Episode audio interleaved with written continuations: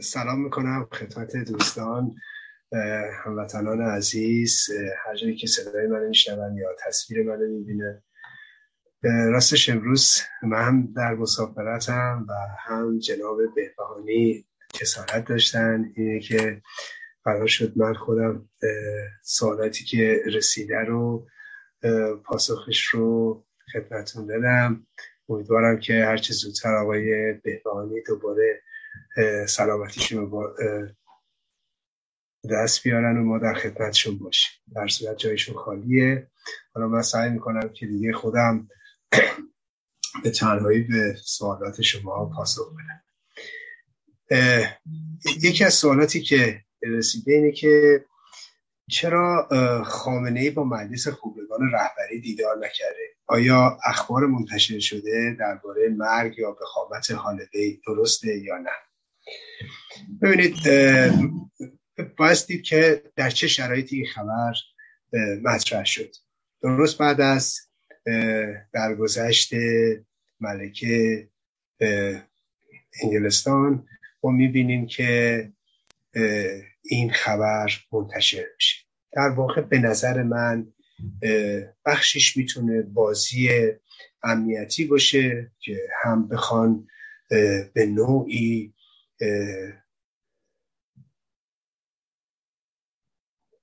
با فضای مرگ خامنه ای در کشور رو بشن. اینکه حالا اگر بگن خامنه ای در گذشته خامنه ای حال وخامتباری داره در واقع انتشار خبر مرگ او یا یک همچین مسائلی چه واکنش در جامعه در نیروهای سیاسی و یا حتی در کشورهای دیگه برمیانگیزه.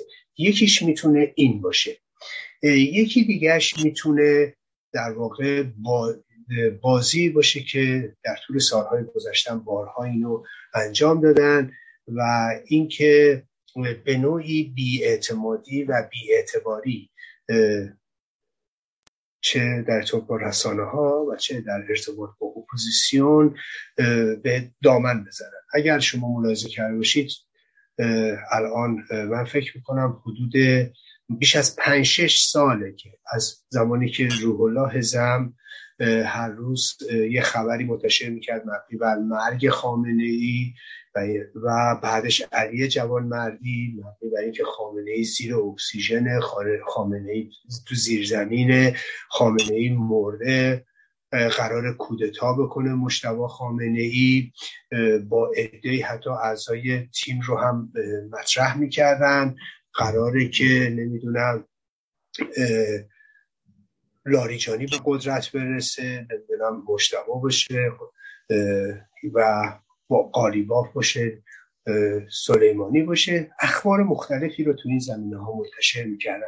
فقط الان مونده نتیجه انتخابات مطرح بشه اگر یادتون باشه. یا حتی مطرح می‌کردن که خامنه ای مرده الان میرتاهر جای بوده اینی که شما نگاه می‌کنید به عنوان خامنه ای این میرتاهره و یه نفری شبیه خامنه ای درست کردن. یه حسن عباسی بود در پاریس اون که میگو اصلا کلون درست کردن. یعنی ژنتیک چیزی درست کردن شبیه این مثل گوسفند که درست می‌کنن ژنتیک دانشمندا. بود یکی میگو اون که میگو درست مثل این درست کردن. شهر شلوغ دیده بود اون بلند شده بود یه سور رو دست همه دیگه زده بود. که حالا که دیگه شهر شلوغه حالا که هر کی مزخرفی میگه چرا من بالاتر از همه مزخرف گویی نکنم؟ اون اومده بود اینو می‌گفت. و خب دیدین که بارها و بارها در گفتگوهایی که بیژن فرهودی با روح الله زم داشت حتی وقتی من مطرح کردم آقا این صداش هم صدا خامنه ای گفتن یه دستگاهی کار گذاشتن تو دهنه دستگاهی تو بدنه. خب بدن یا باید دهن باشه که خود دهنش گرفته بیرون یا باید داخل چه می‌دونم معده و روده باشه یا باید از پایین یه چیزی رو در واقع بهش استعمال کنن. این آخه همینجوری که نمیشه که. ولی خب چه کنه آدم؟ در هر صورت از این اخبار جعلی هر روز منتشر می‌کردن. شما اگر می‌دیدید یکی از دلایل اینکه روح الله زم و آمد نیوز پربیننده بود همین اخبار زرد همین اخبار جعلی و اینکه آدما دنبال همین خبران دوست دارن که با این اخبار یه خود دلشون رو چی میگن اگر دل سوخته هستن مرهمی بشه یا دلشون خورک بشه یا اخباری که دوست دارن بشنون اینا رو خب براشون تولید می‌کنن. و یا حتی اگر ملاحظه می‌کردید می‌گفتن که نمی‌دونم نگاه کنید به دستش. این دستش نمی‌دونم اینطوریه این دستش از فلج نیست. نمی‌دونم یا مثلا گوشش نگاه کنید با گوش خامنه ای اصلی. انقدر فرق داره. از این اخبار جعلی. و الان شما ملاحظه می‌کنید از روزی که روح الله زم دستگیر شده دیگه حرف میرتاهر هم نیست. دیگه میرتاهری هم وجود نداره. آقای فرهودی هم نگاه کنید با هر کی صحبت می‌کنه دیگه نمیگه میرتاهر داره با در واقع پوتین دیدار می‌کنه. میرتاهر داره نمی‌دونم کشور رو اداره می‌کنه. آخه چند سال میرتاهر داره کشور اداره می‌کنه. ولی خب متاسفانه اینا هیچ کدوم پاسخگو هم نیستن. و متاسفانه شما این رو ملاحظه می‌کنید که شبیه اونها رو دوباره به نوع دیگه می‌سازن و بیرون میدن. این یه بخشیه. یه بخشیش می‌تونه این باشه. یه بخش دیگه ببینید می‌تونه در واقع رنجش خامنه ای باشه از مجلس خوبیگان رهبری و اینکه خب فرزندش رو تعیین نکردن یا انتظاراتی داشته. نمی‌دونم یعنی من هیچ خبری ندارم. من فقط احتمالات بودم. اگر چون می‌دونیم مشتبه خامنه ای اصرش رو زین کرده برای رهبری. و این رو هم باید توجه داشته باشیم که اساسا می‌تونه مشکلات عظیمی این وسط ها پیش بیاد یا پیش اومده باشه. ما از دعواهای پشت پرده خبری نداریم. اساسا در نظام های توتالیتر شما نمی‌دونید اون پشت چی میگذره. کما که از بیماری رهبر اطلاعی ندارید. چون اگر هر کشور دیگه مدرنی که باشه کشورهای اروپایی باشه اگر کسی مریض بشه مثلا رئیس جمهور یا مثلا نخست وزیر. بلافاصله شبکه های خبری میگن بیماریش چیه نمی‌دونم میزان خطر چقدره. اما تو نظام های توتالیتر اینجوری نیست. شما اخبار مربوط به بیماری رهبر کره شمالی یا حتی قبلا حالا چین یا حتی پوتین اینا رو شما نمی‌دونید. قبلا هم رهبران اتحاد جماهیر شوروی به شما بیماریاشون رو نمی‌دونستید. ولی این اتفاق نمی‌تونه تو امریکا بیفته. نمی‌تونه تو کشور اروپایی بیفته. برای اینکه از پرده بیرون میاد. ولی خب در نظام مثل نظام توتالیتر اسلامی یا نظام فاشیستی اسلامی اینجوری نیست. همه چیز در پرده ای از ابهام قرار داره به خصوص سلامت رهبران. عین همین شما در ارتباط با رجوی می‌تونید ببینید. که در واقع ارتجاع مغلوبه. و یک نظام توتالیتری است که یا یک سازمان توتالیتری است که از یک رهبری توتالیتر با همه مشخصات اون و بسیار بسیار خطرناک تشکیل شده و شما در واقع نه ایدولوژیش می‌تونید چیزی بفهمید نه در واقع از اون چی که اون پشت می‌ذاره شما می‌تونید بفهمید و نه حتی از سلامت رهبریش و اینکه حتی رهبری کجا هست یا چه می‌کنه. همه چی رو میگن امنیتیه و خب می‌دونیم همه از ما بهتران خبر دارن. فقط ما این که خبر نداریم. ببینید اگه مثلا رجوی بیمار باشه تمام سرویس های امنیتی دنیا از بیماری او با خبر هست چرا؟ چون گزارشات اونا دست پیدا می‌کنن. ما که نمی‌دونیم. یا حتی اینکه او کجا هست سرویس امنیتی دنیا همه می‌دونن. فقط ما نمی‌دونیم. منتها اینا به این ترتیب عمل می‌کنن. ولی در ارتباط با نظام حاکمی مثل نظام جمهوری اسلامی می‌تونن مخفی نگه دارن. یا کره شمالی می‌تونه مخفی نگه داره. بنابراین به نظر من خامنه 83 سالشه. ببینید می‌تونه بیمار باشه. خامنه یا ضعیف شده این که واقعیت داره. و خامنه می‌تونه هر روز هر روز احتمال مرگش میره حتی اگر هر روز که سالم الان سالم سالم باشه هیچ مشکل خاصی با توجه به سنش نداشته باشه می‌تونه روز بعد یه دفعه در سر یه سکته حالا قلبی مغزی که پیش هم نمیشه جان خودش از دست بده. چون در این سن و سال شما در مزان انواع اقسام بیماری ها یا حملات قلبی و مغزی و اینها هستید این نیست که حالا اگر خامنه ای فردا فوت کرد ها بس اون خبرات درسته. نه خامنه ای هر روز این احتمالش هست. و نظام بایستی فکر کنه به این که بعد از این چه خواهد کرد. و می‌دونیم که دغدغه همه این هست. اتفاقا تو سوالاتم این بود که حالا نظر شما راجع به دوگانه که رضا پهلوی و مشتبه خامنه ای ساخته شده چیه؟ چون می‌دونیم که تو فضای مجازی این بحثا هست بین خود سایت کوچه هم به این مسئله دامن زده. ببینید من اساسا چنین دوگانه ای رو بهش اعتقادی ندارم. هیچ ربطی بین رضا پهلوی و مشتبه خامنه ای نیست از نظر من. ببینید رضا پهلوی اگر احیانا احتمال اینکه به قدرت برسه. در آینده ایران در واقع شرایطی است که قبل از هر چیز مردم نظام نکبت اسلامی رو به زیر می‌کشن. این یک. دو رضا پهلوی به عنوان یک رهبر آلترناتیو که در معرض عمومی هست در واقع می‌تونه در یک انتخاباتی و توسط مردم مثلا به قدرت برسه. مطلقا رضا پهلوی به خاطر که فرزند محمد رضا شاه هست به قدرت نخواهد رسید و نمی‌تونه برسه و چنین امکانی هم وجود نداره. چرا نداره؟ برای اینکه اساسا چنین سازوکاری وجود نداره. بعد از اینم رضا پهلوی اگر بخواد هر نوع قدرتی رو در ایران به دست بیاره از طریق آرای عمومی است از طریق نظر مردمه.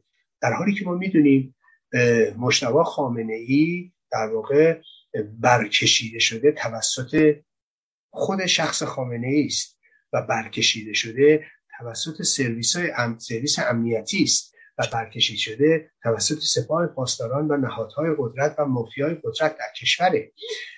و او میره توسط احیانا توسط یک در واقع قیام و قعودی در مجلس خبرگان رهبری به قدرت برسه همونطوری که پدرش به قدرت رسید. و این انتقال از خمینی به خامنه ای توسط یک قیام و قعود در مجلس خبرگان برخلاف قانون اساسی مصوب خود نظام جمهوری اسلامی صورت گرفت. می‌دونیم که اون موقع قبلا این بود که مشتهد اسلح میبایستی ولی فقیه بشه. ولی کن بعدا اینو تبدیلش کردن برای اینکه خامنه رو بتونن رهبرش کنن. با اینکه هنوز قانون تغییر نکرده بود شد در واقع در حد اجتهاد مرسوم در حوزه ها. در حد اجتهاد. خب تازه نه مشتهده حتما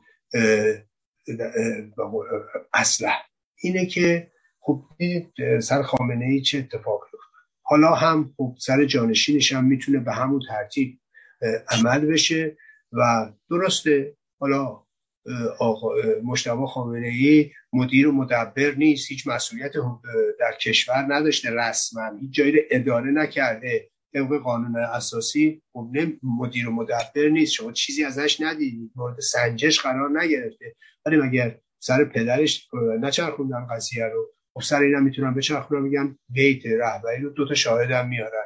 بیت رهبری رو در این مدت ایشون میچرخونده و به بهترین نحو هم چرخونده و همه مشکلات رو هم ایشون حل می‌کرده.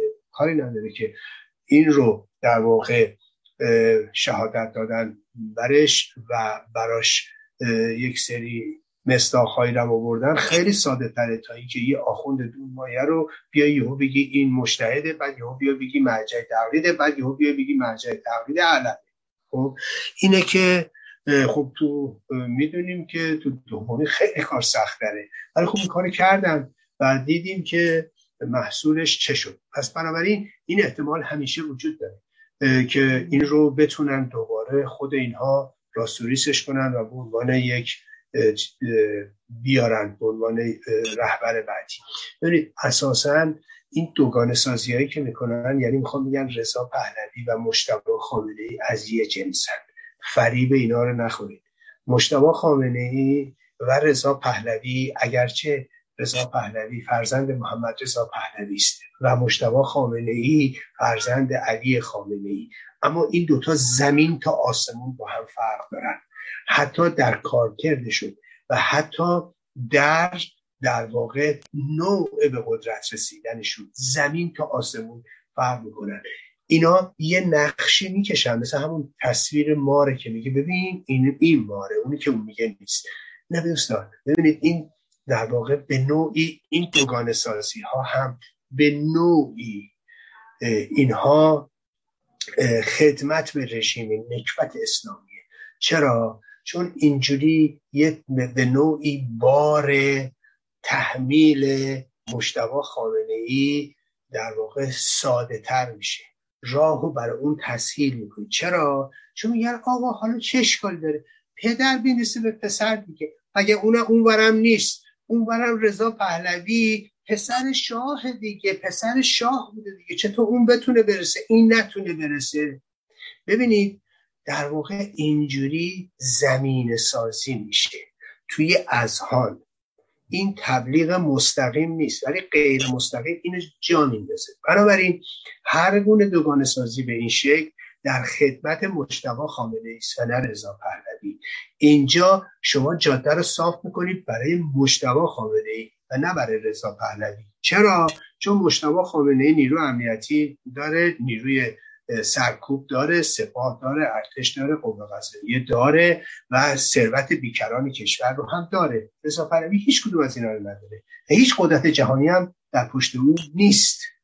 خب پس بنابراین این رو باید توجه داشته باشیم که هدف از ساختن این دوگانه ها و هدف از در مقابل هم قرار دادن حتی این دوتا چیه؟ یعنی یه جوری می‌خوای بگی این دوتا از یه جنسن. حالا اینو می‌خوای یا اینو می‌خوای خب؟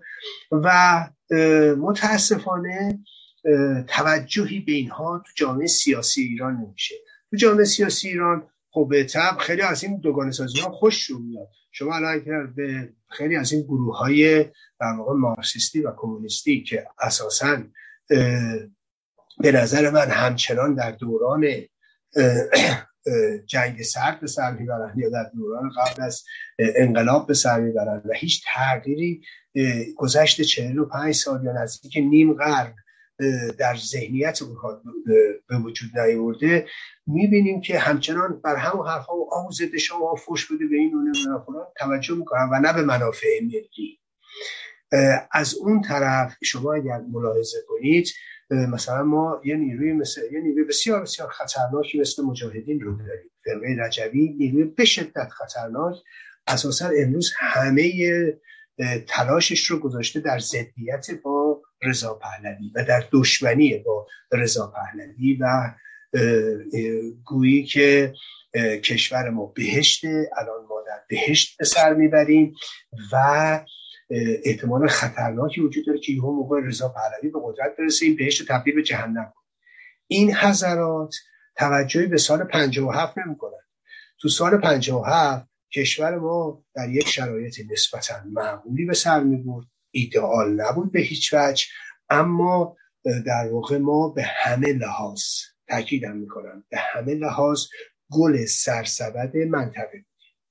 خب منتها توجهی نمی کردیم که قرار شاه بره. حالا یه مستبدی هست خب قرار بره. چی قرار جاش بیاد؟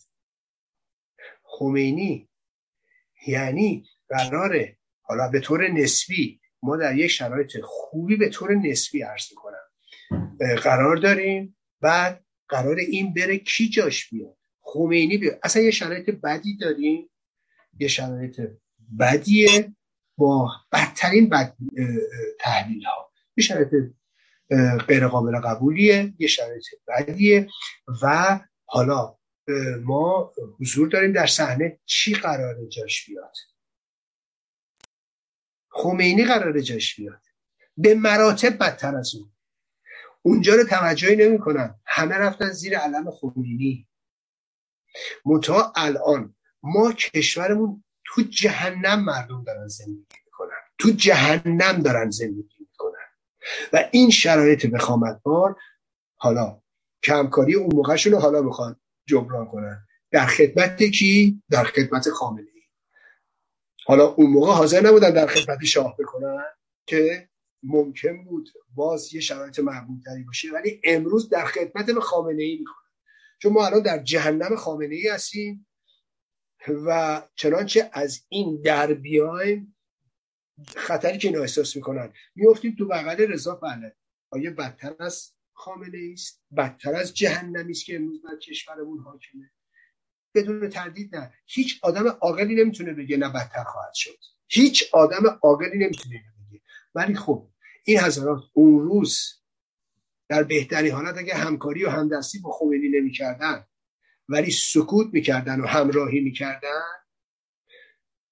و ما از یک شرایط گیرم بد به یک شرایط بدن در بدن در بدتر افتادیم. حالا که می‌خوایم از توی جهنم خامنه بیرون بیایم اینا حواسشون جمعه مبادا بیفتیم تو بغل رضا پهلوی. ببینید این اون در واقع کج فهمی هست. البته یه نیروهایی مثل فرقه رجبی که از نظر من اساسا در زمره نیروهای ملی در زمره نیروهای مردمی قرار ندارن و به شدت خطرناکن اونا رو در واقع اگر بگذاریم بقیه نیروها توجیهی برای این نوع سیاستشون ندارن که به نظر من دودش تو چشم مردم ایران میره و به نفع خامنه است و به نفع نظام حاکمه. و, و یک سوال دیگه ای که حالا به نظر من یه جورایی هم تو این روزا مطرح شده خیلی اینه که آقا این درگیری آژانس بین المللی اتمی و رژیم بر سر چیه؟ آیا برجام با که امکانش هست یا آیا این درگیری که آژانس بینالمللی اتمی و رژیم الان دارن. این, این برجام رو با خطر مواجه کرده. بله.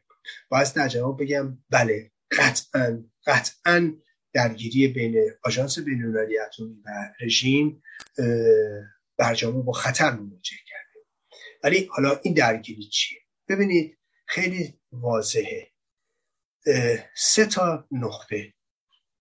یکیش مریوانه یکیش ورامینه یکیش دورگذاباته در اینجا مواد رادیواکتیو پیدا شده.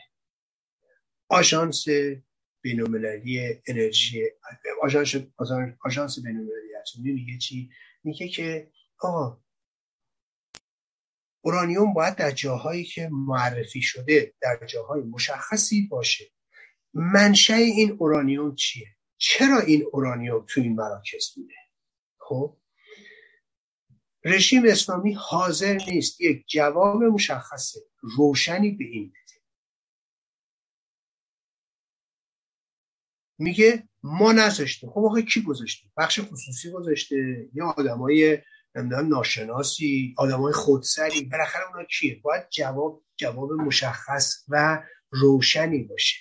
طبق در واقع معاهده هایی که رژیم معاهده منع منع در واقع گسترش سلاحهای اتمی که رژیم امضا کرده و بهش NPT میگن و همچنین پادمان های مختلفی یا قطنامه بعدش هم قطنامه های مختلفی یا قراردادهای ببخشید قراردادهای مختلفی در این زمینه هست. اونها رو متعهد بشه هست باید جواب بدن. آخه که همینطوری که نمیشه اینا پادر نمیاره بیاره که. یکی بالاخره دلیل. اینا میگن چی؟ اینا میان مطرح می‌کنن در واقع رژیم مطرح کرده. که بله این در واقع اطلاعاتی است که اسرائیلی ها و منافقین نشون دادن. و چون اسرائیل و منافقین من اینا دشمنن و منافع یا منافع سیاسی دارن یا منافع دشمن یا دشمنن بالاخره ما حرفای اینا در واقع شما در دام حرفای نو. آقا مهم نیست کی داده. منتهای مطلب بس بر سر اینه که این مواد در اونجا هست. خب خیلی مشخص این اطلاعات اسرائیلی هست اما چرا فرقه رجبی هم قاطیش می‌کنه؟ به خاطر که می‌خواد به لحاظ داغ. خب خارجی ها که خودشون می‌دونن اطلاعات اکی گرفتن. خارجی ها همه می‌دونن که خب این اطلاعات اطلاعات اسرائیلی که بهش دست پیدا کنه چون تا بالاترین مراکز امنیتی اطلاعاتی رژیم نفوذ کردن. و خب خارجی ها که خودشون می‌دونن. پس بنابراین چرا فرقه رجبی رو شریک می‌کنه؟ به خاطر نفرت عمومی که در داخل کشور هست. و می‌خواد از این طریق استفاده کنه و بگه که در واقع اینها این دشمن این منافقین کودل فلان که برای خودش نوعی مشروعیت کسب کنه.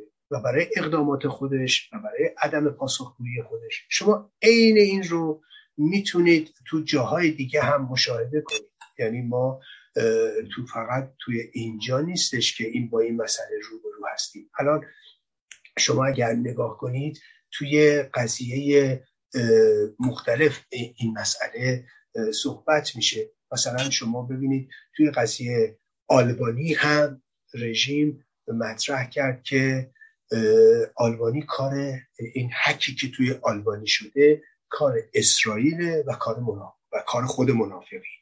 فکرشو بکنید خب اول از اون که هر جایی که حک میشه قشنگ متخصصین می‌تونن بفهمن از کجاست. خب چرا باز پای اینا رو مطرح می‌کنه؟ به خاطر لوس کردن قضیه.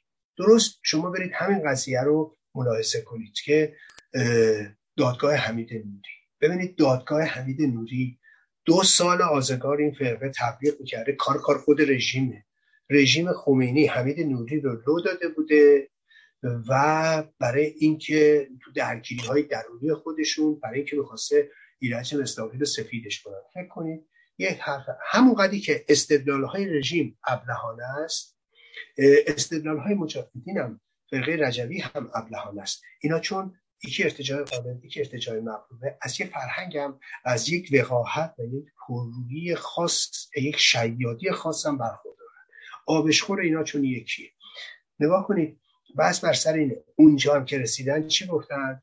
گفتن که کار اول گفتن رژیم فرقه رجبی رژیم با ایرج مصداقی. خب رژیم چی میگو هنوزم داره تبلیغ می‌کنه. هر روز شما نگاه کنید یه کلیپ درست می‌کنن که اساسا این دادگاه رو فرقه رجبی درست کرده.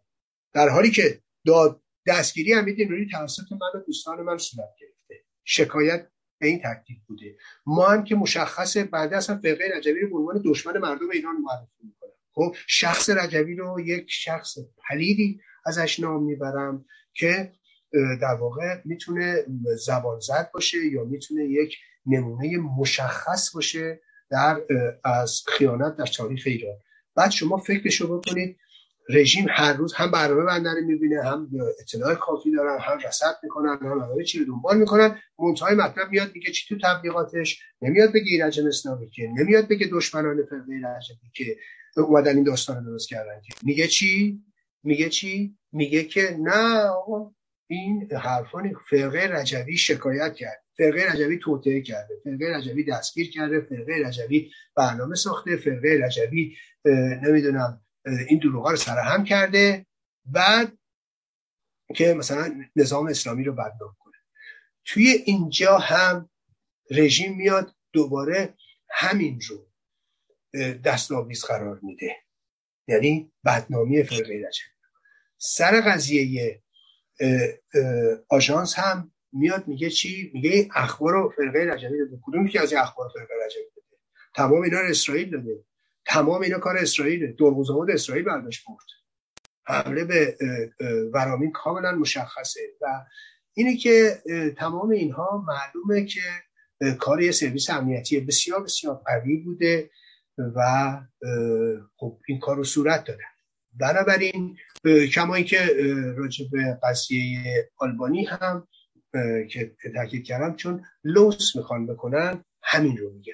خب رژیم اینها رو گفته برای اینکه همکاری نکنه. رژیم اینها رو مطرح کرده برای اینکه اطلاعات داده و اینا باعث میشه چی؟ خب وقتی که در واقع رژیم در سطح کشور مراکزی رو داره که این مراکز درش اورانیومه یعنی تحقیقاتی صورت داده یا فعالیت های رژیم صورت داده که با اورانیوم سر کار داشته. اورانیوم فعالیت مخفی فقط برای ساخت بمبه. و اسرائیلیان بارها گفتن اگه ضربات ما نبود اگه اقدامات خرابکارانه ما نبود الان رژیم قطعا به بمب دست پیدا کرد. و این چیزیست که اسرائیلیا بارها گفتن و به نظر من حرفشون هم حرف نادرستی نیستش. اینه بله این مشکل در واقع امروز وجود داره بین آژانس و رژیم و برجام رو به خطر میاندازه و به خطر انداخته. اما من یه موضوعی رو خدمتتون بگم مسئله ای که بسیار بسیار مهمه و به نظر من باید بهش توجه کرد اینه. ببینید امضای برجام در این شرایطی که الان هستیم. با توجه به توضیحاتی هم که تو سوال قبلی دادم. ببینید ما الان توی شرایطی هستیم. دوران می‌تونه گذار باشه در ایران. دورانی که با توجه به مسائلی که پیش اومده مشتبه خامنه ای به عنوان یک جانشین خامنه ای مطرحه و نظام در صدد در واقع پوست و بعد ایران در حال انتقال قدرته و می‌تونه خامنه ای هر لحظه با توجه به سوابق بیماری که داشته با توجه به مشکلات جسمی که داشته باشه بمیره. برداشتن تحریم ها در این شرایط. بزرگترین ضربه به روند دموکراتیک در ایران. برداشتن تحریم در این شرایط. بزرگترین خدمت به فاشیستی ترین جناهای رژیم برای به دست گرفتن قدرت برداشتن تحریم در چنین شرایطی دندون اونایی که پشت پرده هستن رو تیز و تیز و تیزتر خواهد کرد. بنابراین به هیچ وجه به نفع منافع ملی ما نیست که در شرایطی که کشور در حال گذار به سر می‌بره دلارهای نفتی و قراردادهای صدها میلیارد دلاری در راه باشه. این فقط و فقط کمربند توتالیتاریسم و فاشیزم در ایران رو سفتتر از قبل می‌کنه. و این به ضرر روند. اگر کسی فکر می‌کنه در این در این گذار یا در این روندی که احتمالا دیر یا زود شروع خواهد شد احتمال اینکه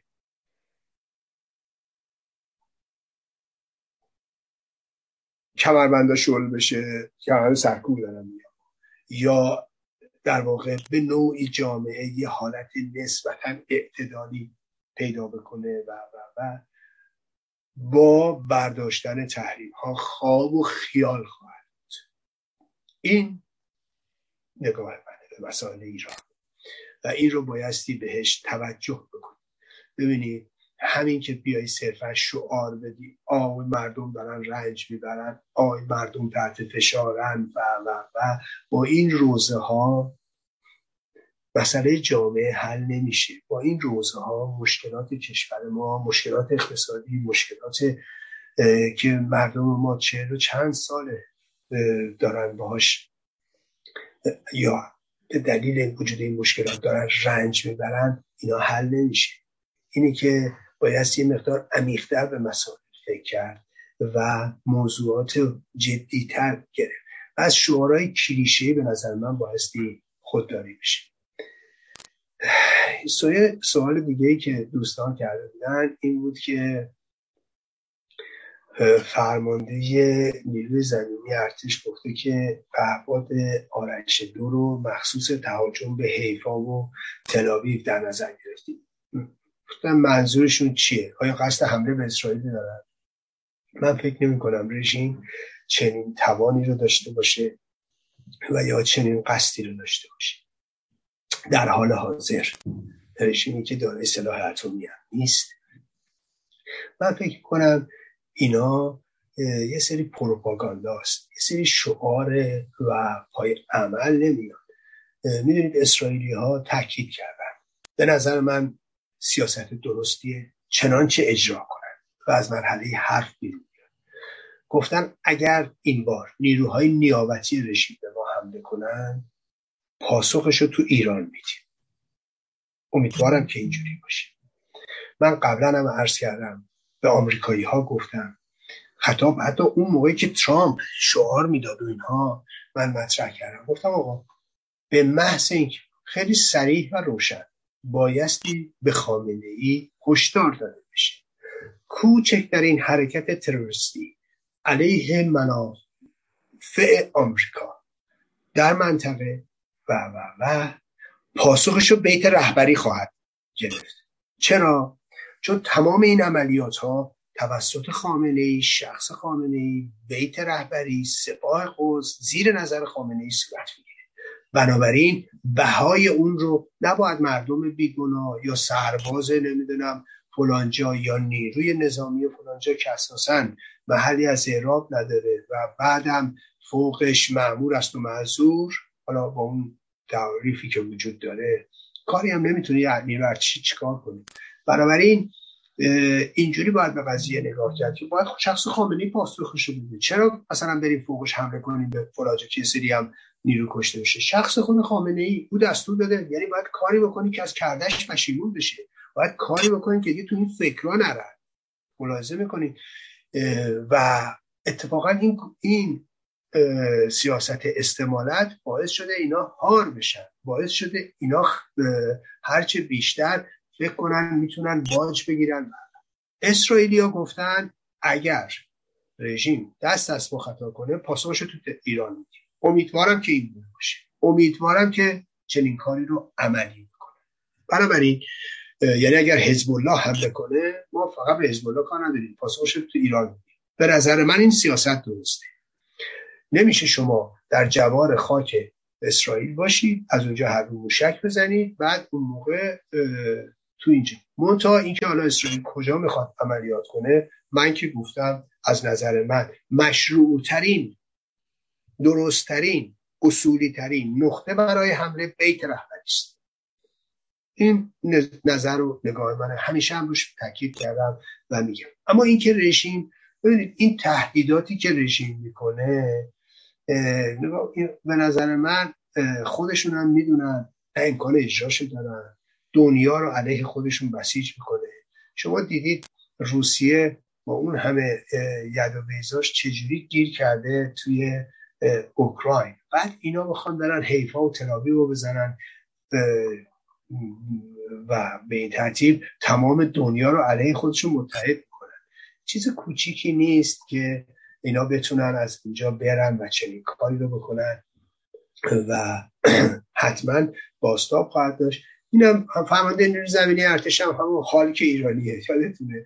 قبلا قاسم سلیمانی توضیح دادم که چجوری خودش که ایرانی اصل اساس و خالص خود قاسم سلیمانی بود.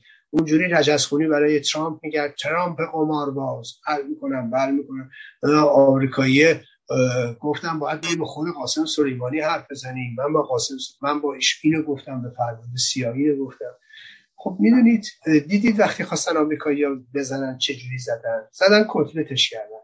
بعدم قشنگ به رژیم گفتن. گفتم ببینید اون موقع البته اینجوری گفتم گفتم ما فقط قاسم سلیمانی رو زدیم. یعنی ترامپ اینجوری بهشون گفت. گفت ما قاسم سلیمانی رو زدیم قصد در واقع رویارویی نداریم. اما اگر به نیروهای ما حمله بشه یا فلان بشه یا بیسار بشه هر چی دیدین چش خودتون دیدید رژیم چجوری عقب نشینی کرد؟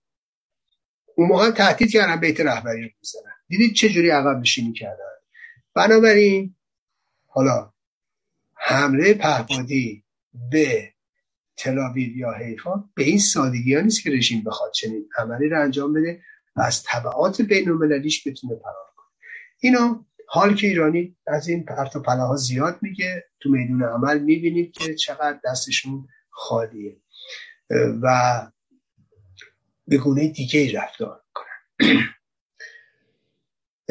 یک سوال دیگه هم که دوستان پرسیده بودن اینه که خانواده حمید نوری تو فضای مجازی گفتن خیلی فعالن. آیا تغییری تو پرونده او ایجاد شده یا تکلیف وکیل او چی شده؟ ببینید من باید خدمتتون بگم بله خب بالاخره خانواده نگرانه و با توجه به حکم سنگینی هم که گرفته حمید نوری یعنی اشد مجازات در صورت خب اونا هم به فکر همسر و پدر و چه می‌دونم امو و اینا هستن دیگه. کاری از دستشون بر نمیاد. ببینید حمید نوری تغییری که تو پروندهش شده اینه که خب از اون بازداشتگاه بیرونشون بودن. یعنی دیگه تو بازداشتگاه کرونا بری پشت دادگاه سوئد نیست. بردنش به زندان. و البته ایشون همچنان در انفرادی به سر می‌بره. و خب الان هم می‌دونید توی سوئد تابستون. توی سوئد وقتی تابستان هست یعنی همه چی تعطیلی کسایی که حالا چه مسائل پزشکی دارن حتی حقوقی دارن قانونی دارن تقریبا توی این دو یکی دو ماه تقلق میشه. حتما توی زمانی که ایشون حکمش صادر شده از همون موقعی که معلوم شد حکم براش صادر میشه. چون من ارز کردم خدمتون اون اول تو سوئد وقتی 20 وقتی تقریبا چهار هفته بعد از پایان دادگاه متهمی آزاد نمیشه خود اینا می‌دونن که دیگه صد درصد چیه؟ محکومه. خب حمید نوری تا دو ماه و هفتاد و دو سه روز طول کشید تا حکمش صادر بشه دیگه. بنابراین تو این مدت بیش از اون چهار هفته است که عرض می‌کنم. در این مقامات قضایی سوئد مقامات سازمان زندان ها می‌دونن که حمید نوری محکوم شده است. به همین دلیل زندانش تغییر دادن. این تغییری است که فقط در وضعیت حمید نوری پیش اومده. وکیلش هم ببینید خانوادش حیاهو می‌کنن وکیلش قبول نکردن. در حالی که من قبلا هم خدمت مرس کردم حمید نوری به بهانه اینکه وکلا خوب نبودن یا خوب از من دفاع نکردن یا اینها اونها رو عزل کرده. بماند که یه تفاوت فرهنگی بین حمید نوری و وکلاش یا هر وکیل سوئدی وجود داره. و اون اینه که اینا نمی‌فهمن که اساسا چه نوع دفاعی در می‌تونه در پرونده کارساز بشه. یا اساسا فرهنگ سوئدی چی میگه؟ والا ما از این خودخوانده ها زیاد داریم. حقوقدان ها به اصطلاح یا کسایی که خودشون رو فکر می‌کنن حقوقدانان علیه وکلای ما هم از روز اول چیزی نبوده که سیاهکاری یا سیاه نمایی نبوده که علیه وکلای ما به کار نبرده باشن. هنوزم ولکل نیستن میگن وکلای اینا وکلای ما یعنی که بهترین خوشنامترین با تجربه ترین ماهرترین وکلای سوئدی هستن. میگن نه اینا که وارد نیستن اینا که زیادی هم حرف نمی‌زنن. اینا فکر می‌کنن کیلوییه. هرچی زیادی حرف بزنی بهتره. من یه دوستی دارم یه پرونده تو همین سوئد داشت. بعد وکیلش فقط بهش میگو ببین پرونده خیلی خیلی می‌تونست پیچیده و سنگینی براش بشه. آقا شما به هیچ وجه حق نزن. هیچ. خودشم از چند جمله بیشتر حرف نزن چند جمله کوتاه. پرونده رو به شکل باور نکردنی ایشون موفق شد. اون تا آدمایی که وارد نیستن درست مثل اینا که میرن دکتر. براشون اگه یه نسخه بنویسه اینقدر یه دکتر خیلی وارد اگه براش نسخه ننویسه یا یه دارو بنویسه حالیش نیست چیزی نمی‌دونست این فرهنگ عام پسند و حضراتی هم اینجا تحت عنوان حقوقدان و دوستدار حقوق و پژوهشگر و اینا دارن. این رسانه ها هم دارن میبرنشون و این بند خدا هم به این ترتیب از قبل دادگاه حمید نوری مطرح شدن و مطرح میشن و و هر کسی حالا چه به لحاظ معنوی چه به لحاظ مادی به نون و نوایی می‌رسه. بماند. ولی خواستم این عرض کنم خدمتتون. و حمید نوری نمی‌دونه اساسا وکالت توی سوئد چجوریه یا فرهنگ سوئدی چجوریه. وکلا اولیش که یه وکیلش کش... کشیک بود. یعنی اون روزی که حمید نوری دستگیر شده بود ایشون رو وکیل براش تعیین کرد. پشت سرش رفت خودش گفت می‌خوام وکیلم ایرانی باشه. رفت یه وکیل ایرانی پیدا کرد. اون وکیل ایرانیش بعدا گفتش که حالا چی گفته بودن؟ گفت گفته تهدید شدن یا میترسه یا به هر دلیلی ایشون استعفا داد. و از دفتر اون یه نفری وکیل شد. دفتری که اون کار میکردش و بعد یه وکیل دیگه هم پیدا کردن. اینا به اختیار خودشون بوده دیگه. تا حالا پس دادگاه سوئد چهار تا وکیل پذیرفته بوده. این وکیلی که حمید نوری تعیین کرده بود ایشون اصلا هیچ تخصصی توی زمینه ها نداره. هیچ تخصصی نداره. تخصص این وکیل در واقع پرونده بین ورزشکارا و باشگاه و طرف قرارداد اصلا اگه فکر کنید هیچ ربطی نداره. حالا اینکه حمید نوری چرا این انتخاب کرده راستش من نمی‌دونم. یا به خاطر نوعی روابط من هیچ اطلاعی ندارم. ولی منطق حکم می‌کنه که چنین وکیلی که هیچ تجربه ای نداره نمی‌تونه منافع حمید نوری رو تامین کنه. در نگاه یک دستگاه قضایی سالم و مستقلی مثل سوئد. بنابراین نپذیرفتن. از موضع ای هم نپذیرفتن. کما اینکه قبلا کنت لوئیس وکیل فرقه رجوی رو هم نپذیرفتن. همین کنت لوئیسی که زیادی هم تو دادگاه حرف می‌زد یه عده هم که نه با حقوق آشنا هستن و نه با چارچوبای حقوقی سوئد و نه با پرونده ای که ما در دست داشتیم. او ببین چقدر این خوب صحبت می‌کنه اینا. نمی‌دونستم داره علیه پرونده کار می‌کنه و در واقع به نوعی به نفع حمید نوری کار می‌کنه. ولی خوب دیگه این کار صورت میگه در صورت او رو هم نپذیرفتن. گفته بودن ما نمیپذیریم. و فرقه رجبی گفته بود پولش خودمون میدیم گفتن خب به خود تو رفت داره. می‌تونید هر کی رو شما بفرستین تو دادگاه به عنوان نماینده حقوقیتون. به عنوان نماینده حقوقی فرقه رجبی تو دادگاه بود. ولی آخر سر بازم یه صورت حساب به دادگاه داد.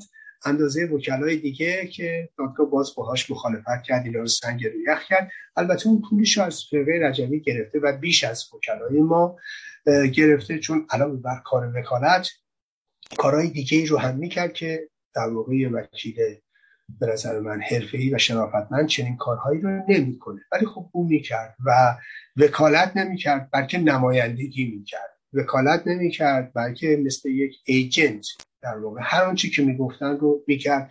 روز آخرش هم یکی از مسئولین فرقه رجبی اون سنابرق زاهدی رو به عنوان دستیارش اوورد تو دادگاه. خب یه آدم ای فرقه رجبی سازدار تشکیلات شکست خورده یه توسری خورده. به خصوص تو همین دادگاه رو دارم عرض می‌کنم. روز آخر برای اینکه شیپور پیروزی بزنه مثلا این سنابرق زاهدی رو عنوان دستیار این اووردن تو دادگاه. خب چی میشه مثلا؟ خب 93 جلسه 93 روز در دادگاه جز چند روزی که توی آلبانی بود یا یک یه روز نصفی هم که من مریض بودم بیمارستان بستری بودم. برای عمل جراحی. خب من تو همه جلسات دادگاه صبح و بعد از ظهر بودم. بماند که دو سال آزگار 21 ما هم هر چهار هفته یه بار دادگاه بود. باز بنده در اونجا همش حضور داشتم. خب پس من درجه اهمیتم میشه خدات برابر این بابا. خب مثلا فقط یه سازمان عقده ای فکر می‌کنه رفتن حتما اون تو یا خودتو نشون دادن یا یه عکس گرفتن مثلا کار خیلی خاص و ویژه میشه.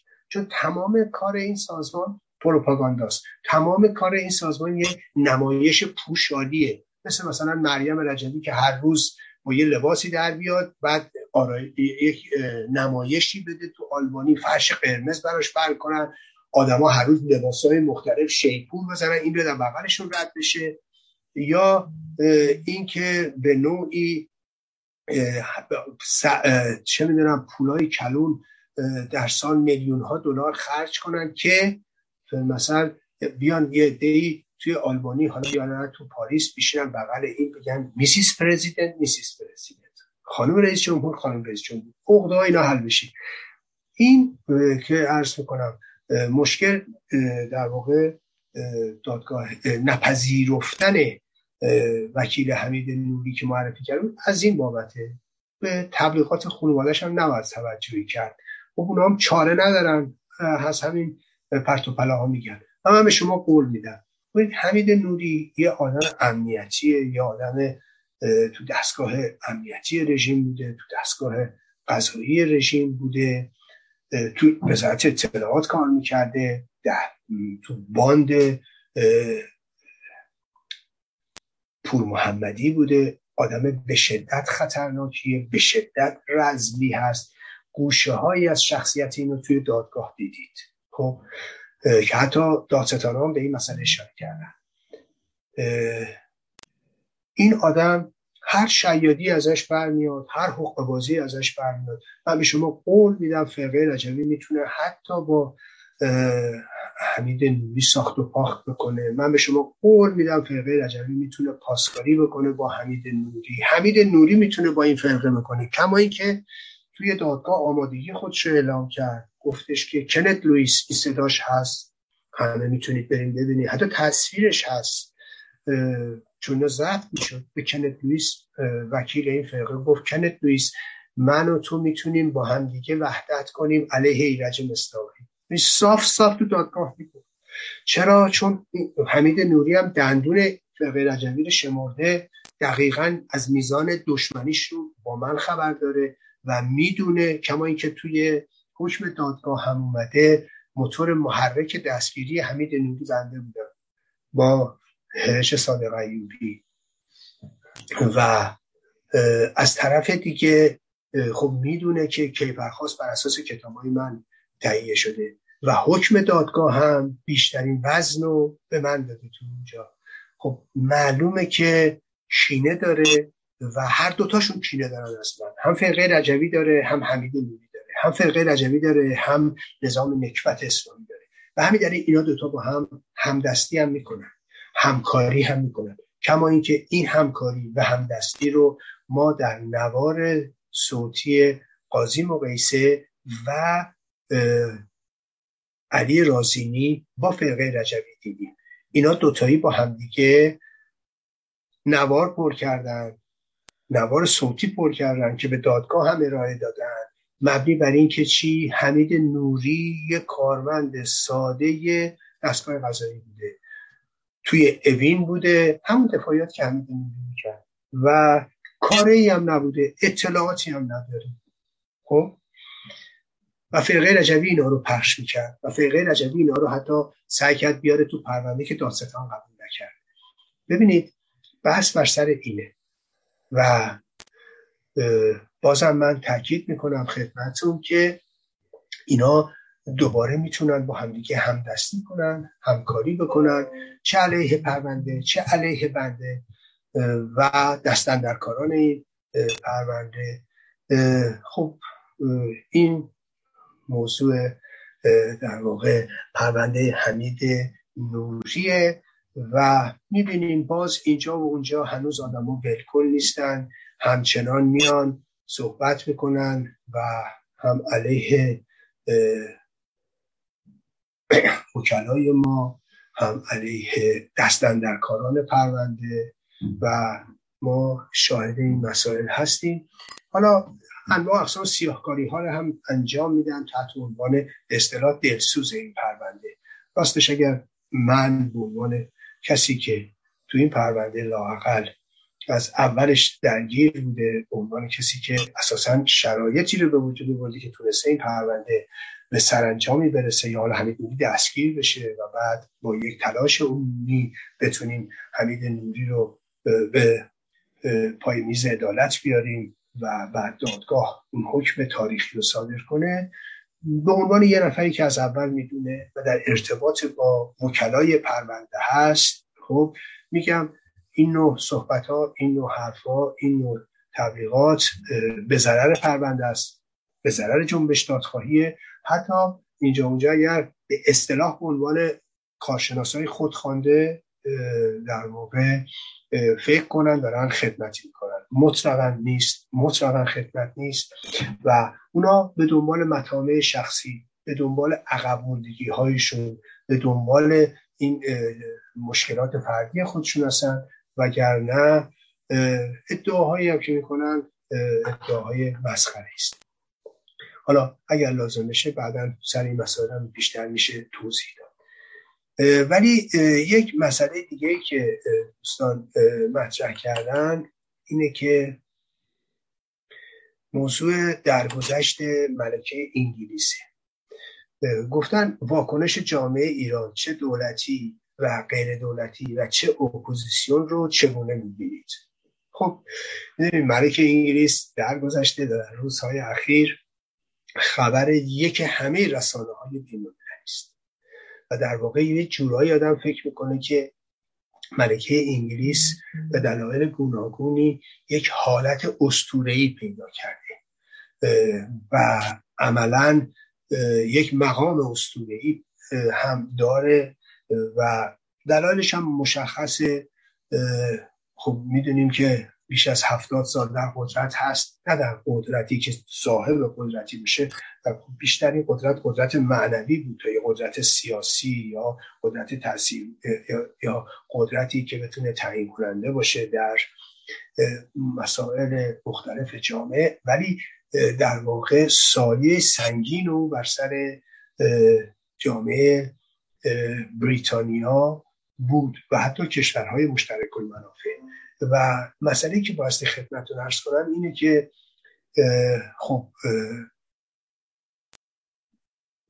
ملکه انگلیس یه جایی دیگه هم می‌تونیم با این رو ببینیم اون حالت استورهیش رو. و این اینه که مثل یک چجوری بگم قوموسی از خاکستر دیانا دوباره این زنده شد. چون فکر کسی کمتر کسی فکر می‌کرد بعد از اون ضربه ای که در بار و بعد از اون ضربه ای که در اثر مرگ تراژیک دایانا اساسا دربار انگلستان متحمل شد اینا بتونن کمر راست کنن. ولی دیدیم که این گونه نبود و دوباره کمر راست کردن. و نقش آفرینی در جامعه در سیستم و در جامعه بریتانیا ادامه دادن.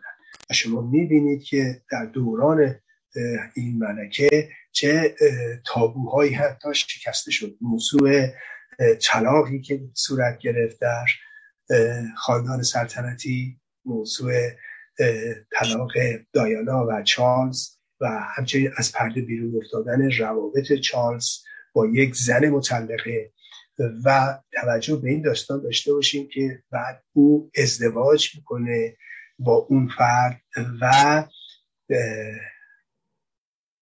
اون او نه تنها ولیعت باقی میمونه بلکه همسرش در واقع به عنوان ملکه پذیرفته میشه. اینا یه تابوهایی است که تو جامعه انگلیس پذیرفته شکسته شده. و حتی ازدواج هایی که نوه نوه های یا وارث قدرت بعد از چارلز احیانا بهش تابوشکنی هایی که اونا می‌کنن اینا همش توی یک سیستم در واقع بسته در دربار انگلستان اتفاق میفته و می‌بینیم که حتی به نوعی تشریح جنازه او یا حتی همین امروز که او رو به نمایش گذاشتن برای اینکه مردم بتونن بیان آخرین ودا رو بکنن یه حالت قدیسواری و به طور قطع یقین اونجوری که ارزیابی میشه بزرگترین یا تدفین یا مراسم تدفین دنیا خواهد بود در اون چرا که بزرگترین رهبران کشورها در این مراسم شرکت می‌کنن می‌دونید که حتی روز و ساعت شرکت یا سخنرانی رئیس جمهور امریکا در سازمان ملل رو تغییر دادن. و بایدن خودش حضورا میاد در بریتانیا در انگلستان برای مراسم خاکسپاری و مکرون میره و بسیاری از رهبران دنیا در اون روز شرکت خواهند کرد. خب می‌دونیم جامعه انگلستان رو هم داریم می‌بینیم بریتانیا رو داریم می‌بینیم به نوعی وداعش رو با ملکه نگاه کنید صرفا از از اینکه دیدگاه ما نسبت به ملکه انگلیس چیه؟ و ما به لحاظ فکری داره چه نگاهی به مسائل هستیم؟ خب من به عنوان کسی که اساسا موافق سلطنت نیست و به سلطنت هم اعتقادی نداره. هرچند خودم در یک کشور سلطنتی مثل سوئد زندگی می‌کنم و, و یا حتی در شمال اروپا مثل نروژ ما داریم یا دانمارک رو ما داریم که سلطنتی هستن. یا اون طرفتر ما بلژیک و و هلند رو داریم. یا یا اسپانیا رو داریم. که هر از اینها درشون حکومت های پادشاهی کارکردهای مختلفی دارن. توی جامعه سوئد بیشتر می‌تونیم اون رو فقط یه تابلو ببینیم. یه تابلو زیبا روی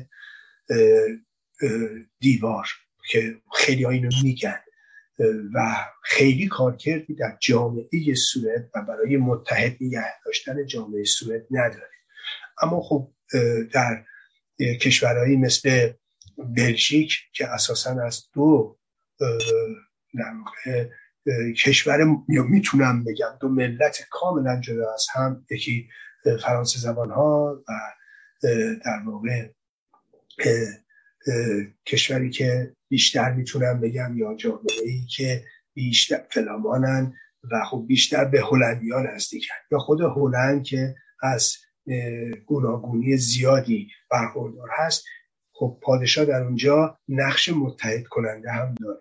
درست مثل همین نقشی که در انگلستان داره. ما می‌دونیم که انگلستان ولز هست ایرلند شمالی و جنوبی هست و حالا ایرلند جنوبی به شکل دیگری هست. اما اسکاتلند هست. خب اسکاتلندی که می‌دونیم بیشتر کاتولیکن ایرلندی که کاتولیکه و انگلستانی که پروتستانه. و متحد نگه داشتن اینها در واقع بایستی زیر چتر یک نیروی متحد کننده باشه و یا حتی کشورهای مشترک منافع یا کشورهایی مثل کانادا، نیوزلند، استرالیا که احتمالا بعد از درگذشت ملکه می‌تونه تغییر تحولاتی در نظام های سیاسی اونها هم صورت بگیره که بیشتر به شکل فرمانداری کل هستن. ولی این نشون میده که تو جامعه انگلستان چقدر نقش ملکه مهم بوده. اساسا نقش دربار مهم. بماند که جامعه انگلستان یک جامعه در واقع سنتی هم هست و به سنت ها بسیار بسیار پایبند هستند و به نوعی من فکر می‌کنم در میان کشورهای دنیا نمونه است. شما اگر تو انگلستان نگاه کنید هنوز سعی می‌کنن که اشکال گذشته رو حفظ کنن. مثلا حتی تاکسی های انگلستان با اینکه تاکسی های نو هستن اینا رو ظاهرش رو به شکل تاکسی های هفتاد سال پیش در میارن. و مثلا تاکسی که می‌تونن همون مدل رو به شکل جدیدی در بیارن ولی نمی‌کنن این کار رو. چرا؟ می‌خوان یادآور گذشته باشه در شهر لندن در خیابونهای لندن. و شما حتی ملاحظه می‌کنید که چه اصراری برای حفظ معماری لندن هست. خونه هایی که نه فقط توی محلی خواب در مرکز شهر در مرکز لندن بلکه در سراسر لندن شما این رو می‌بینید و, و امکان تخریب خونه ها نیست اینها یا محدودیت های خیلی خیلی زیادی وجود داره. منتها خب این ما این ویژگی رو توجه داشته باشید. میاییم ما می‌رسیم به ایران. یعنی که حالا برخوردش با این واقعه چیه؟ خب می‌بینید ملکه انگلیس وقتی در گذشته تقریبا می‌تونم بگم همه سران کشورها ابراز همدردی می‌کنن. از اون طرف شما میایید نگاه می‌کنید می‌بینید که در جامعه ایران رئیسی چنین کاری رو نمی‌کنه. خب یادتون باشه یادتون باشه این رژیم برای مثلا برژنف پیام تسلیت داده. همون موقعی که ایران زیر همت در جنگ بود متحد عراق اتحاد جماهیر شوروی بود و در واقع ایران زیر در واقع حملات موشک های از کاتیوشاش گرفته تا موشک های میانبرد یا تانک های روسی بود. خب؟ ولی مثلا این می‌خوام ارز کنم خدمتتون. حالا چون مثلا انگلیسی ها همراه چه می‌دونم امریکایی ها و غربی ها در تحریم علیه ایران هستن. لزوما دلیل نمیشه که شما در پیام تسلیت که یک در واقع نوعی پروتکل هست بین کشورها اجرا نکن. چرا؟ از طرف دیگه شما نگاه می‌کنید همین چارلزی که مادرش در گذشته این کسیه که خودش میاد ایران در جریان فاجعه بم. و شما در واقع این نشون میده دستگاه این رژیم رو تا کجا وارون است و چجوری با همه چیز دنیا در جنگه و اتفاقا همینو در بسیاری از گروه های ما در واقع چپ می‌بینیم. نگاه کنید یا با اون تفکر. یعنی تفکر مارکسیستی چپ که من خودم چپم و وقتی دارم میگم برای اینکه بتونم تقسیم بندی ها رو نشون بدم و آدما متوجه بشن. این مثلا فوش و فضیحت که امید. حالا چرا؟ حالا چرا؟ ریشه اینا چیه؟ ریشه اینی که رضا آقای رئیسی نمیاد تسلیت بده چیه؟ ترسشون از رضا پهلوی. ترسشون از نظام در واقع جایگزین به اصطلاح. و یا خطر سلطنت یا خطر رضا پهلوی حالا به هر شکل میشه. منتها بحث اینجاست که اینا تصور می‌کنن مثلا اگه چهار تا فوش نیان به ملکه انگلیس در این شرایط ندن مثلا اگه این چهار تا فوش ندن رضا پهلوی تقویت میشه. یا مثلا اگر ما این نفرت خودمون رو نشون ندیم انگار پای سیاستمون میلنگه. ملاحظه می‌کنید اتفاقا می‌بینید فقه رجبی هم همینطوره. او چرا برای برای که انگلیس تسلیت نمیگه مثلا؟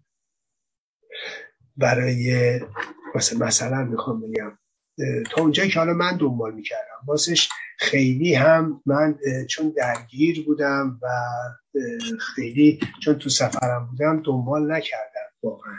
ولی یکی از مشکلات اونا می‌دونید یکی از مشکلات فقه رجبی هم همین داستان سلطنته. ملاحظه می‌کنید برای اینکه اینا میترسن. و فکر می‌کنن اگر مثلا اگر یه حمایتی بشه یک نمی‌دونم چی میگن یک یه جورایی مثلا تسلیتی بگن چه بسا بریزه تو جیب چه می‌دونم ملک رضا پهلوی. امروز هم چون اینا اساسا دشمن یعنی تمام هماغمشون رو گذاشتن رو دشمنی با رضا پهلوی. در حالی که این دوتا با هم هیچ ربطی به هم ندارن داستان در گذشته ملک انگلستان. حالا مثلا شما شاید فکر کنید بگی خب این چه ربطی داره؟ مثلا همینجوری شما نه دوستان. وقتی که پادشاه عربستان درگذشت مریم نجوی از خودش دو دفعه تسلیت گفت ما می‌خوام ببینم پادشاه که پادشاهه. پادشاه عربستان که مسئول رجبی و مجاهدی انقدر در مذمت شیوخ منطقه و شیوخ ارتجاع و نمی‌دونم و و نوکران امپریالیسم و اینا و حتی تو دادگاه زمان شاه گفتن مثلا خیلی فرق می‌کنه با منچه انگلیس. مسعود رجبی که با پادشاه اردن که این همه علیهش بد بیرا تو دادگاه زمان شاه گفت مثلا فرق می‌کنه شاه که شاهه که این هم, هم که بد بیرا علیه طرف گفت. نه به خاطر اینکه امروز موز فکر می‌کنن در حالی که اینا هیچ رفتی به هم نداره. البته من یه مسئله رو خدمتتون بگم. ببینید موضوع اینه که حالا چرا مردم ایران تو چون تو توییت ها من میخوندم. اولا که خیلی همون ملکه انگلیس رو برد نمی‌دونم دستپخت نظام آخوندا نمی‌دونم زیر حوزه چه حوزه علمی انگلیس را انداخته یا نمی‌دونم آخوندا انگلیسی هن و, همه این داستانهایی که با می‌دونی البته خب هیچ نمیشه نرد کرد رابطه ویژه انگلیس با روحانیت شیعه رو. تردیدی در این ماجرا نیست چه در عراق و چه در ایران. و اما این مسئله رو اینجا خدمتتون بگم و اون اینه که ببینید من شخصا حالا قبل از که به این موضوع بپردازم بگم توجه شما رو به این مسئله جلب کنم که ما این همه همه ماها ایرانی ها عشق میورزیم عشق میورزیم به سریال دایجان ناپلئون. کمتر ما ایرانی هاست که دایجان ناپلئون رو ندیده باشیم. حالا بیش از یه بار. موضوع دایجان ناپلئون چیه؟ موضوع همین داستان انگلیسه و موضوعی است که ایرج پزشتزاد به زیبایی اون رو بیان و ناصر تقویی به زیبایی اون رو به شکل فیلم در سوال من اینه ما که همه عشق میورزیم یک معضل جامعه ما رو ایرج پزشکزاد باز کرده. و جلو چش ما گذاشته. ما هر اتفاقی تو کشورمون میفته بله سیاست انگلستان در دوران قاجار توته های بسیاری در این کشور کرده و و و و.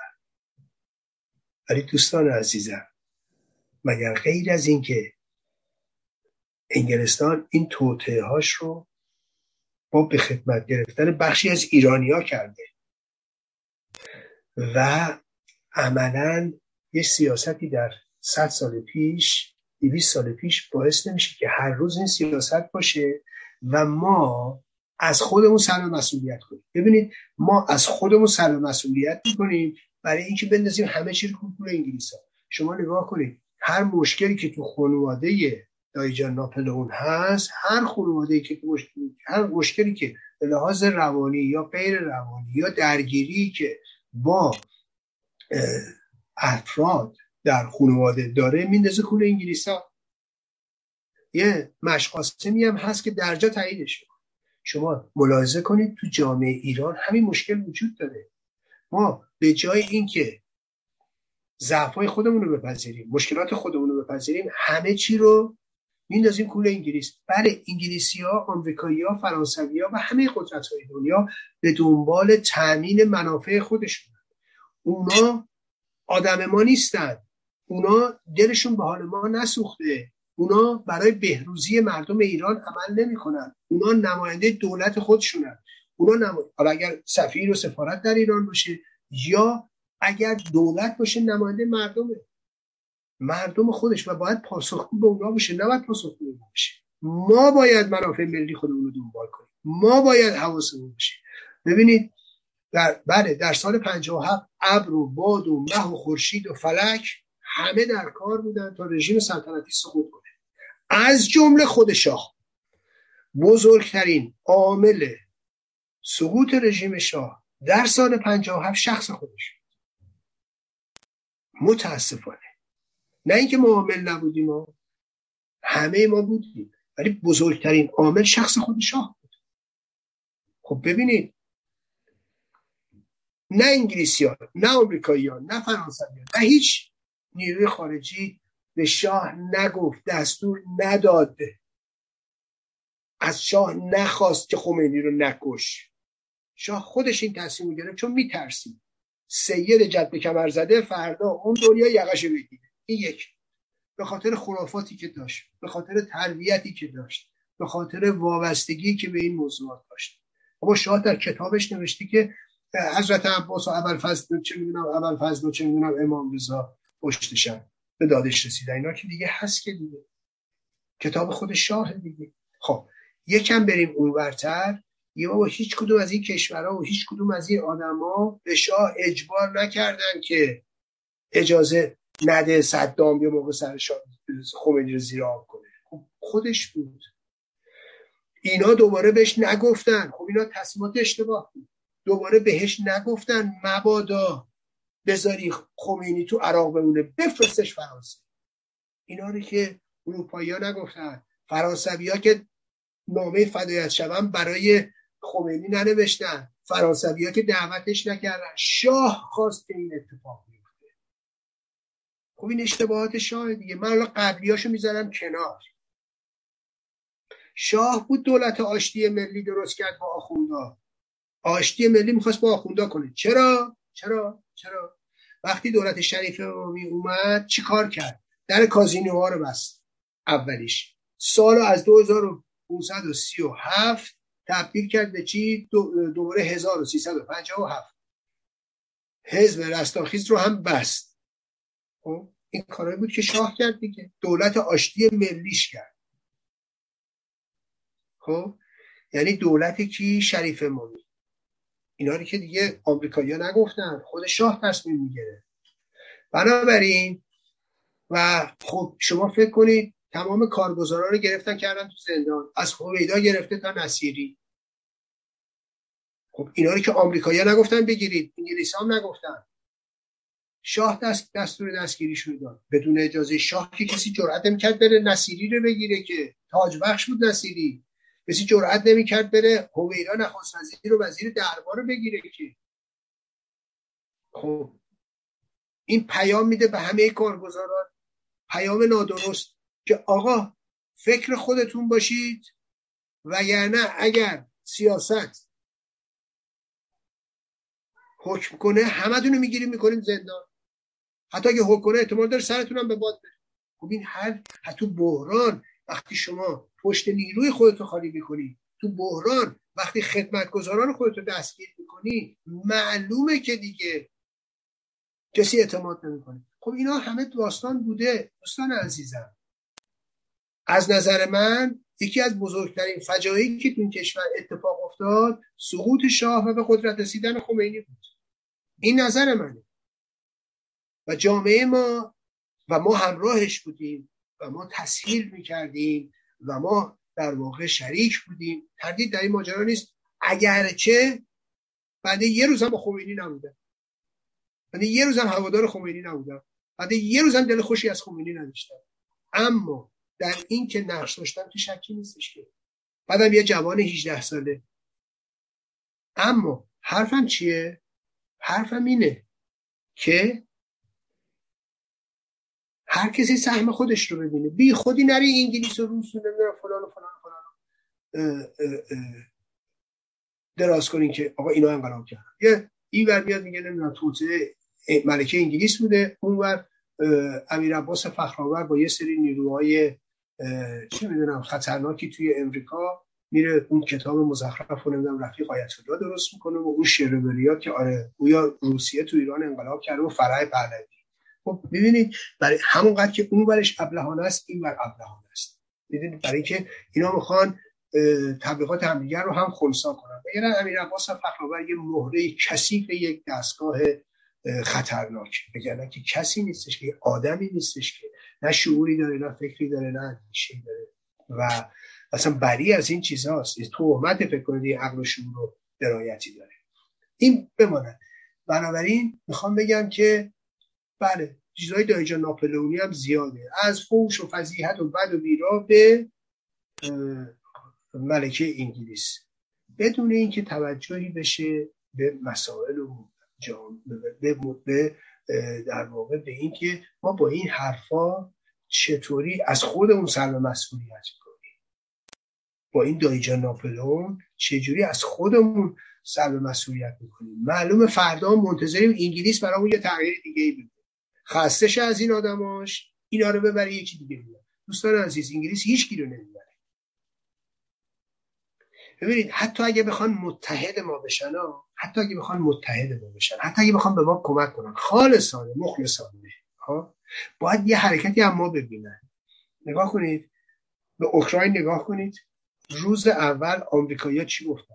گفتن کشتی آماده کردیم برای فرار زلنسکی. یعنی چی؟ یعنی موضوع تو اون مرحله موضوع اوکراین از نظر اینا تموم شده بود. چون اینا فکر می‌کنن روسیه یه هفته ای اونجا رو می‌گیره فقط آنها زلنسکی بیاد بیرون تا بعدا ببینیم چیکار میشه کرد. بعدا میشه در واقع چجوری مثلا با این قضیه برخورد کرد. اما یه ماندگاری زلنسکی یه ایستادگی زلنسکی و اینکه ما به دشمن پشت می‌کنیم باعث شد جامعه جهانی هم توجهش جلب بشه و بیاد پشت قضیه امروز که الان شما و که که روس ها و آلمانیا و انگلیسی ها و از بخواد روس ها نه انگلیسی ها و آلمانیا و نمی‌دونم فرانسوی ها و امریکایی که دلشون برای اینا نسوخته بود که. فکر کنم می‌رفتن وا میستدن اینجا نه. باید اینجا شما یک حرکتی داشته باشید تا جامعه جهانی هم به این نتیجه برسه. آقای ملت اینا می‌خوان اینجوریه اینجوریه خب ما بریم اونا کمکشون کنیم ولی اگه فکر کنید اونا میان جامعه به جنگن نمی‌کنن. امریکایی‌ها بیان با روسا به جنگن به جای اوکراینیا نمی‌کنن. نهایتش چیه؟ گفت آقا خواستید در بریم ما کمکی این نهایتش. بنابراین خب اونای دیگه همه فکر می‌کنن. آقا دو تا فوش بدیم به ملک انگلیس. این دیگه الان زمینه به قدرت رسیدن رضا پهلوی و اینا همه بین میره یا مثلا نفرت خودمون از سلطنت بشه. ببینید دوستان عزیزم من که اصلا اساسا گفتم سلطنت طلب نیستم. حالا هر چی می‌خواد بره این به اصطلاح چپ در مونده و وامونده علیه ما تبلیغ کنه. اینا فکر کنم مثلا من با این دو تا تبلیغ اینجوری حالا عقب میشینم یا مثلا حرفا بس می‌گیرم. نه. ولی یه موضوعی می‌خوام خدمتتون بگم. یعنی جامعه ایران. حالا من برای آینده ایران میگم من بعد کاره ایم ولی به عنوان یک یک بالاخره اوغلای اون باید بشینن راجع به صحبت کنن ولی این رو توجه داشته باشید. امروز با توجه به اون چی که در اطراف و اکناف دنیا میگذره و تجربیاتی که ما داریم ما کشورهای مثل کشور ما که از قومیت های مختلف تشکیل شدن از زبانهای مختلف تشکیل شدن ما نیاز داریم به یک شخص به یک نهاد متحد کننده. یعنی چی؟ یعنی یک شخص یا نهادی که در واقع گروه خاصی رو نمایندگی نکنه. ببین من که میشم نخست وزیر رأی دارم دیگه. رأی حزبمو دارم. رأی سازمانمه. مردمم به رأی من و رأی سازمان من. یعنی در واقع امروز سوسیال دموکرات ها در مثلا چه می‌دونم سوئد قدرت دارن فردا بلوک راست میاد ولی بلوک راست نماینده راسته. بلوک چپ نماینده چپه تو جامعه. منتها یک, نی، یک نیرو یا شخص متحد کننده که عملا گرایش سیاسی نداشته باشه. در کشور لازمه. مثلا مثل رئیس جمهور در آلمان مثلا که حالت نمادین داره قدرتی نداره مثل اسرائیل. اسرائیل درش ریاست جمهور نقش متحد کننده ای داره اگرچه قدرت سیاسی نداره ولی کن از اونجایی که خود اسرائیل یک کشوری است که در واقع با اینکه یهودیان دارای دین و زبان مشترکی هستند ولی از جاهای مختلف دنیا اومدن در واقع این می‌تونه کمک کنه یه نیروی متحد کننده است. دیگه اون ربطی نداره حزب نمی‌دونم چه می‌دونم کارگر به قدرت رسیده یا در واقع احزاب راست به قدرت رسیدن.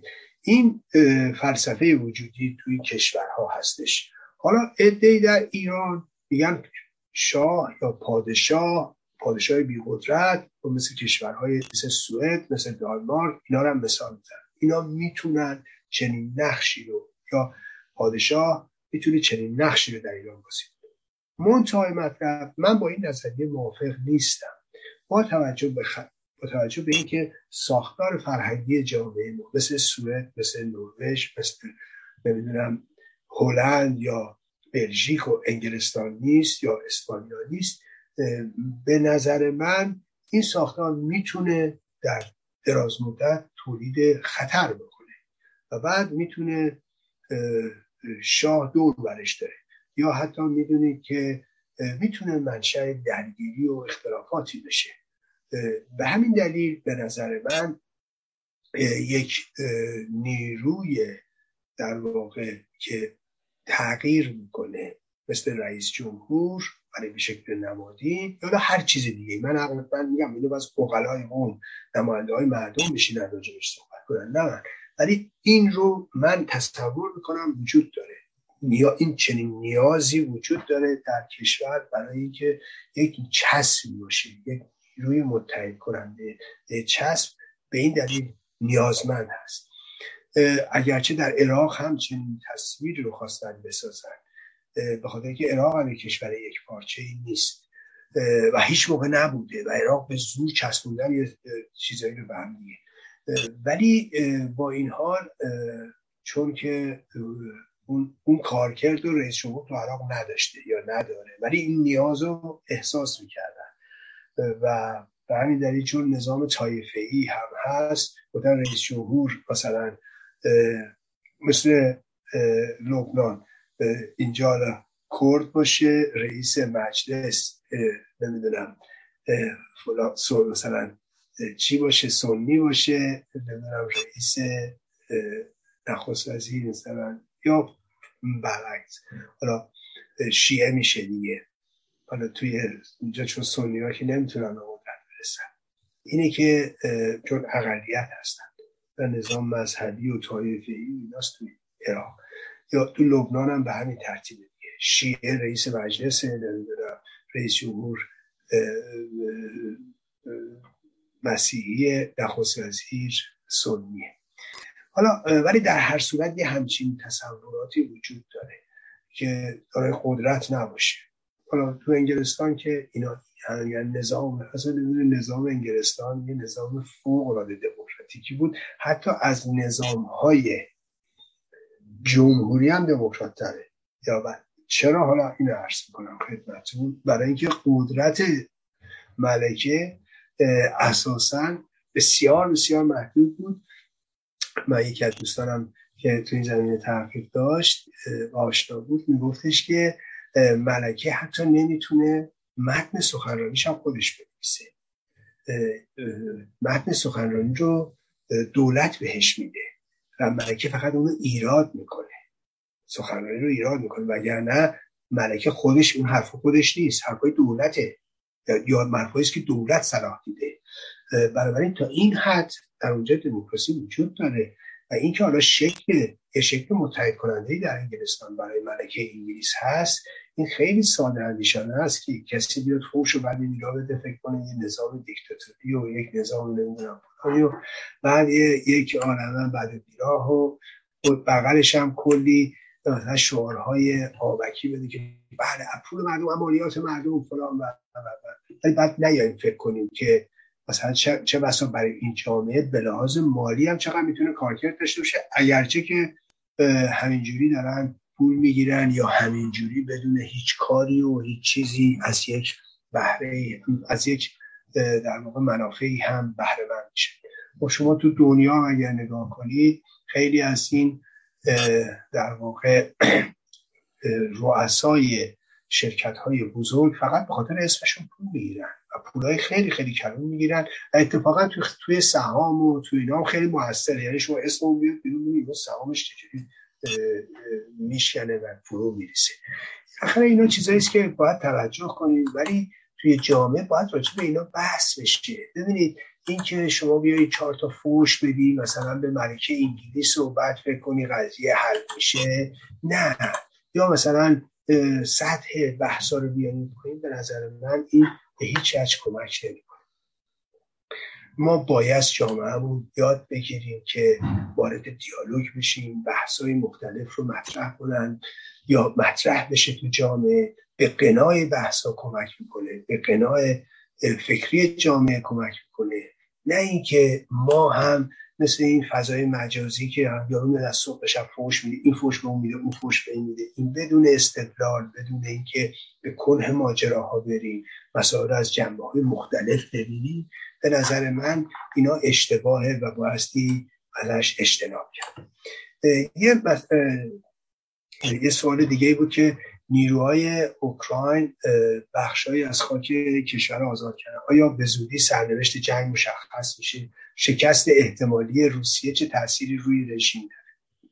باستی من خدمتتون بگم که الان بخش زیادی از اوکراین صحبت کردم. ولی این توجه شما رو به این نکته جلب می‌کنم که مقاومت اوکراین باعث شد که جامعه جهانی به کمک اینها بیاد. نقش امریکا نقش بدون گفتگویی هست و بسیاری از اروپایی ها رو هم بسیج کرد ولی این رو توجه کنید هنوز از دادن بسیاری از تسلیحات به اوکراین خودداری می‌کنن به خصوص سلاحهای تهاجمی رو. و روزها هم گفتن حتی موشک های برد و بعد اونا گفتن اگر شما برید ما هم تلافی می‌کنیم. ولی با همه این اصحاب شما ملاحظه کنید من از اولم گفتم من کارشناس نظامی نیستم اول ماجرا هم گفتم اما یه تجربه آدم داره دیگه و می‌فهمه. ببینید الان شما روسیه رو نگاه کنید روسیه در تمام در واقع این قرن بیستم اگر به موفقیت هایی هم دست پیدا کرده حالا یه خود کم یا زیاد در جنگ جهانی اول که خب بخشایی از خاک خودش رو هم در اون معاهده که لنین داد رفت. البته ما به ازای اینکه خواست به قدرت برسه و در واقع نیش آلمان رو بکشه و با توافق با آلمان ها برسه. ولی در هر صورت روسیه در کنار فرانسه و انگلیس و ایتالیا و و امریکا قرار داشت. و به همین دلیل می‌بینیم که به اون ترتیب عثمانی نابود میشه آلمان شکست مطلق می‌خوره و اون همه قرامت و اینها بهش بسته میشه و اون همه محدودیت براش ایجاد میشه در قرارداد صلح ورسای اما حالا بیاین نگاه کنید جنگ جهانی دوم موفقیت هایی که روزها به دست میارن موفقیت بزرگی که حالا در سایه در واقع اشتباه مهلک هیتلر. چون می‌دونید قبلا هیتلر و استالین با همدیگه ساخته بودن لهستان رو تقسیم کرده بودن هیچ مشکلی نداشتن و در واقع استالین چشش رو بسته بود روی همه جنایاتی که هیتلر می‌کرد. از اون طرف خب می‌دونید شخصیتا هم اینا نزدیک بودن. هیتلر استالین و موسولینی و خب می‌دونیم هر سم ادعای نوعی از سوسیالیزم رو داشتن. چه موسولینی که اساسا یه نیروی چپ بود و تا آخرم به نوعی به سوسیالیزم وفادار حالا هیتلر که به نوعی خودش ناسیونال سوسیالیست می‌دونست چون موقع سوسیالیسم یه ارزشی بود در دنیا. خود استالین هم که اساسا خودش رو نماینده انترناسیونالیسم پولورتری می‌دونست. و خب اینا به لحاظ خصائصشون و به خاطر نوع کارکردشون به شدت شبیه بودن. حالا اگر در اون موقع اینا یه دفعه در واقع به عنوان شعار ضد فاشیسم رو رو هوا استالین قاپید نه واقعا که ضد فاشیسم باشه. او اولا کارکرد خود استالین کاملا شبیه فاشیست بود. کارکرد استالین تقریبا فرقی نمی‌کرد با هیتلر. اگر این کوره های آدمسوزی داشته و اردوگاه های کار عینشو استالین داشت بدترش رو داشت که بهتر نبود. تا استالین چون پیروز در کنار نیروهای پیروز جنگ بود فاتح اروپای شرقی بود بنابراین جنایاتش اونجوری از پرده بیرون نیفتاد. یا ژنرال هاشو خودش و مورد محاکمه در دادگاه بینالمللی قرار نگرفتن. اما جنایاتی که استالین کرد و بعد ماو کرد کم از هیتلر نبوده. حالا منتها این در تو یهودی ها کرد اون در تو اوکراینی ها کرد در تو خود روس ها کرد تاتارا کرد. خیلی ها رو از صحنه روزگار برانداخت. اینا خیلی شبیه به هم بودن. منتها خب برای اینکه یه دفعه گرفت شعار ضد فاشیسم رو و ضد فاشیسم ضد فاشیسم هنوزم که می‌بینید کار کرده خود یکی از دوستانم می‌گفت مفیرش نگاه کن ببین کار کرده پوتین هنوزم چقدر شبیه؟ برای که پوتین همین الان هم میگه می‌خواد بره فاشیست فاشیست زدایی در اوکراین بکنه. یه مش نیروهای فاشیستی در اونجا به قدرت هستن این داره مبارزه می‌کنه با فاشیست. چون می‌خواد هنوز از اون داستان استالین و اینا و مبارزه علیه فاشیسم استفاده بکنه. اتفاقا بحث کاملا درستیه. و این نوعی در واقع همخونی این هاست یا همنوایی این هاست یا همگونی این هاست. می‌دونید این مسئله رو باید بهش توجه کنیم. ولی روزها توجهی نکردن که در جنگ جهانی اول اگر تونستن جان به در ببرن یا از جنگ جهانی دوم عنوان پیروز بیرون در کنار غرب بودن. نه اینکه امروز در مقابل جامعه غربی قرار بگیری با همه غرب مبارزه بخوای بکنی بعد یه مش شعارهای صدمنی و تازه چی؟ با یه سری نیروهایی که در واقع به اینجوری بهتون میگم تو روسیه یه سری نیروهایی که همراه با پوتین هستن می‌تونم بگم حالا توی گیومه مترقی ترینش خود پوتینه. شما برید دوگین و اطرافیانش رو ببینید ببینید چی میگن. ایدئولوژی اینا دوگینه. بله. یه آدمی که در واقع اون قیافه که دوگین داره یه جورایی هم شبیه راسپوتینه. منتها حالا راسپوتین یه قدیسی بود تو دربار تزار. قدرت این بابا که اسمش الکساندر دوگین رو نداره. ولی شما بیایید ملاحظه کنید.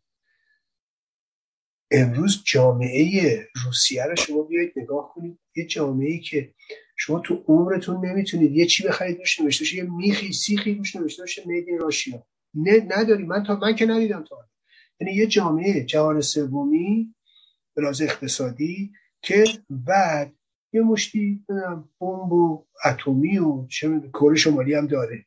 بعد از اون طرف موشک موشک های دوربرد برد سلاح اتمی و تحقیقات فضایی داره. ولی تو اقتصاد می‌بینید جهان سومیه. صادراتش چیه؟ سوخت انرژی مواد اولیه است. همون چیزی که مال ایران هست و کشورهای عقب مونده رو در حال توسعه.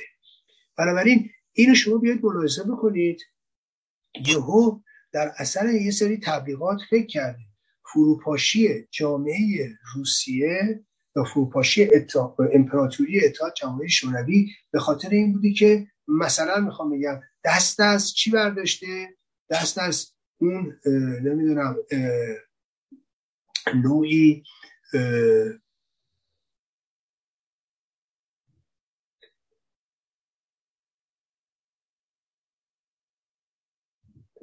چون روسیه انترناسیونالیسم پروتری داشته. حالا اینا که نظر مثبتی به انترناسیونالیسم پروتری ندارن یا نگاه حتی جهان وطنی ندارن. اما چون از اون دست کشیده بعد اومده ارزش های لیبرال رو گرفته. ارزش های در واقع تجدد و مدرنیته رو گرفته. گلاسنوست رو سرلوحه کرده و نمی‌دونم پروستریکا رو سرلوحه کار خودش قرار داده. مثلا جامعه شکست خورده. حالا باید ببینیم چیکار کنیم. رو بیاریم به کلیسا رو بیاریم به سنت رو بیاریم به ناسیونالیسم روسی و به فرهنگ روسی و بعد نیروها رو اینجوری بسیج بکنیم و بعد فکر کنیم می‌تونیم بریم دنیا رو بگیریم. اوراسیا تشکیل بدیم. از دم از این طرف چه می‌دونم پرتغال برو تا اون طرف تا بلادیوستوک خب همچین چیزی. بعد نیروی متحد تو دنیا کی میشه؟ به جای غرب به جای قدرت های غربی باید دنبال کی بری؟ توتالیتاریسم روس. باید بری دنبال جمهوری اسلامی. باید چی باشه؟ ضد لیبرال ضد سرمایه‌داری حالا چی میگه؟ ضد لیبرالیسم ضد گلوبال همون گلوبالیزیشنه خب که میگن گلوبالیستن اینا و از داستانا. و بعد اون طرف داستانش بایستی به سنت رجوع کنه. متحدش میشه چی؟ میشه سوری میشه سوریه و نظام نکبت اسلامی و کره شمالی. یکی کی رو تو دنیا داره؟ حتی چینی ها نمی‌تونن بهش نزدیک بشن. و اینجاست که شما می‌بینید صدای شکستن استخوانهای یک یک نیروی توتالیتاریستی که می‌خواد به زعم خودش دنیا رو تسخیر کنه. معلومه این از ابتدا شکست خورده است. هیچ شانس پیروزی نداره. برای که اگه قبلا هم این پیروز می‌شد با کمک غرب بود. اگه غربیا نبودن که این پیروزی نبود که این موفقیت نبود که. و بعدم شما با این اسب لنگ و خر لنگ می‌تونید به به نتیجه برسید شما را ارتش روسیه رو نگاه می‌کنید چجوری در گیر کرده؟ چجوری داره هر روز این رو از دست میدن و تلفات سنگین اینا چیزایی که به نظر من روسیه نگاه نکرده و حتما پاشو خواهد خورد و اینکه چه تأثیری داره. قطعا شکست نیروهای توتالیتر قطعا می‌تونه موثر باشه. اما یادمون باشه اینجوری نیست که شما فکر کنید الان بعد اگه این شکست خورد بعد تکمیل رژیم هم داده است تموم نه. رژیم ها می‌تونن بمونن. ببینید اتحاد جماهیر شوروی سوسیالیستی وقتی سقوط کرد کوبا نکرد. کوبا که همه چیش وابسته به اونجا بنابراین اگه نشستیم فکر می‌کنید. سقوط در واقع پوتین یا شکست قطعی پوتین در این جنگ باعث سرنگونی رژیم و و میشه اینا خواب و خیاله اینا اینه که شما به در واقع مسئولیت های خودتون عمل نکنید. این آره این نتیجهش میشه به نظر من این به شدت اشتباه. و یه سوال دیگه ای که دوستان کردن اینه که نظرتون راجع به افتضاح اربعین چیه چه پیامی داره؟ خب می‌دونید اول از اون که افتضاح اربعین باید اینجوری دید. یکیش که رژیم تبلیغ می‌کنه پروپاگانداه جنگ جنگ نیابتیه. جنگ شیعه و سنیه. راهپیمایی در واقع مانور قدرت به اصطلاح شیعه است. جنگ نیابتی با سنی است. چرا؟ برای اینکه و بدعت. چرا؟ برای اینکه اینو دارن مکه رو ما داریم به عنوان در خانه کعبه. هر سال زائرین دارن میرن اونجا. رژیم می‌خواد یه جوری جلوه بده که این بیشتر از اونه. خب بین صفا و مروه ملت میرن. حجاج برای اینکه مراسمشون رو برگزار کنن. اینجا بین نجف و کربلا بایستی پیاده برن برای اینکه شبیه سازی کنن از اونجا.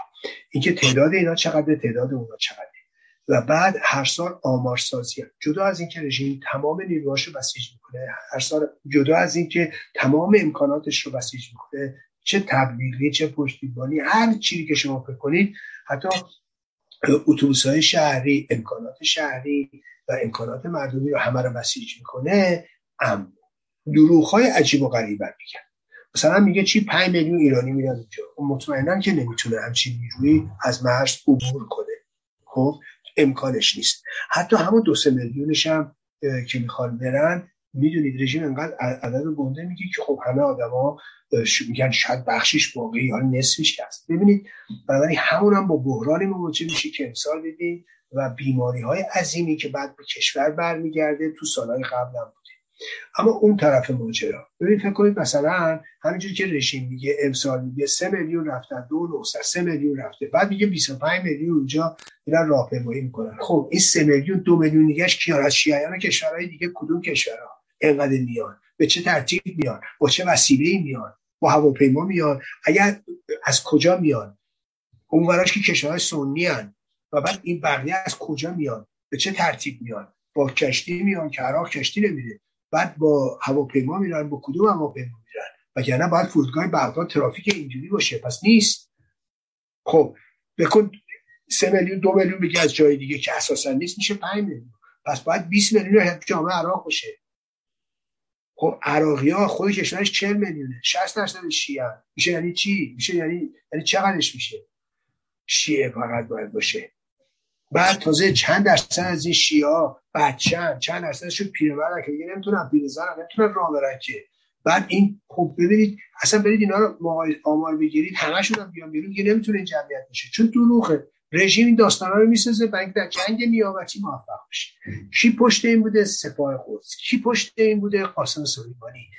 و بعد انگاری که مثلا شما اگه نرید اینو پای یا کمیت دینتون لنگه. نه آقا اینجوری نیستش که قبلا هیچ کی نمی‌رفته. سالیان سال قرنها و قرنها. یه مشتی طلبه بیکار بین نجف و کربلا راه می‌رفتن بودن راهپیمایی اربعین. نه سرگرمی داشتن نه چیزی بیابون برامود بوده چه کوفه چه کربلا چه نمی‌دونم نجف. چیزی نبوده اینا کاری نداشتن سینما که نمی‌رفتن امکانی که نداشتن. یه همچین مناسبت هایی که می‌شده براشون مثل کارناوال بوده مثل سرگرمی بوده. چهار تا طلبه بلند می‌شدن می‌رفتن اونجا. حالا اینو کردن به عنوان سنت اسلامی سنت شیعی نمی‌دونم با جنگ جنگ جنگ قدرتی. و خب بعدم ولی ولی همون تعداد جامعه که از جامعه ایران مردمی که بلند میشن میرن هم هم رژیمی نیستن. این ما رو باید به تفکر بار بیندازه که چقدر همچنان مذهب و تبلیغات مذهبی تو جامعه قویه. و اینکه می‌تونه همچنان علیرغم همه چهره آخوندهایی که برملا شده و رو شده همچنان می‌تونه کارساز باشه و همچنان می‌تونه درد سرساز باشه در حتی آینده ایران. اینو باید بهش توجه یک سوال دیگه ای دوستان داشتن این بود که فیلم پناهی در ونیز به نمایش در اما هیچ از سینماگران ایرانی در مراسم تقدیر از این فیلم شرکت نداشتن. نظر شما در این مورد چیه؟ نظر من در این باره می‌تونم فقط توی یه جمله بگم باعث تاسف خفت خالیه و امیدوارم که دیگه ما شاهد این درجه از بیمسئولیتی نباشیم. ببینید من بارها و بارها اینجا توضیح دادم تو همین برنامه. ما نمی‌تونیم از آدما انتظار داشته باشیم که انقلابی باشن انتظار داشته باشیم که رجوعشون ریس کنن. انتظار داشته باشیم که قهرمانی کنن. از نظر من اینا کاملا قابل فهم. بارها من اینو گفتم. بغلش یه چیز دیگه هم همیشه گفتم. ببینید شما لزومی نداره خوش رخصی کنید. ببینید اول از اون که پناهی در زندانه. رسولوف در زندانه.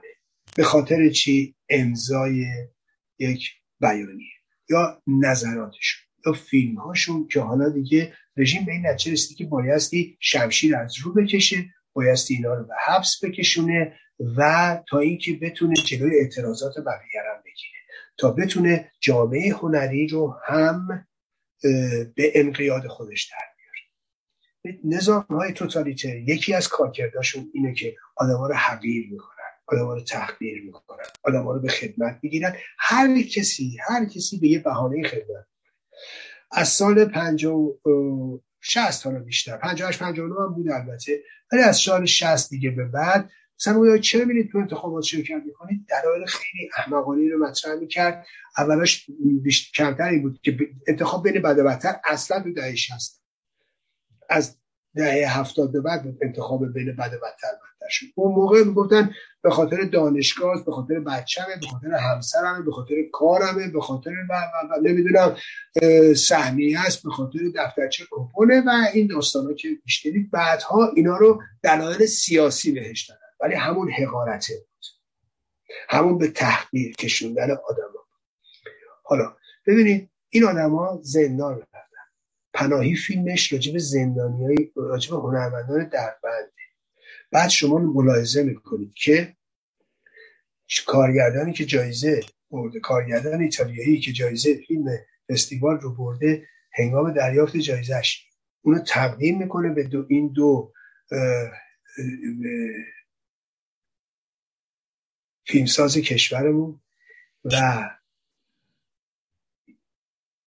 هنرمندای ایرانی که اونجا هستن حتی واکنش نشون نمیدن. مثل مجسمه اونجا نشستن. یا بدتر از اون میرن به خبرنگارا میگن از ما سوال سیاسی نپرسید. یعنی چی؟ یعنی شریکن در اعمال سرکوب دستگاه امنیتی. ببینید حالا من یه جور دیگه بهتون میگم. خب شما اگر اجازه بدید یعنی حتی حتی خبرنگاران خارجی رو هم سانسور می‌کنن بسیار خوب خبرنگار خارجی می‌تونه از شما سوال کنه بگه آقا نظرتون راجع به زندانی بودن آقای مثلا پناهی چیه یا آقای رسولوف چیه؟ خب شما که جرأت ابراز نظر ندارید شمایی که قبلا هم تهدیدتون کردم به یه نوعی. خب برمیگردی میگه متاسفانه من تمایلی ندارم راجع مسائل سیاسی صحبت کنم.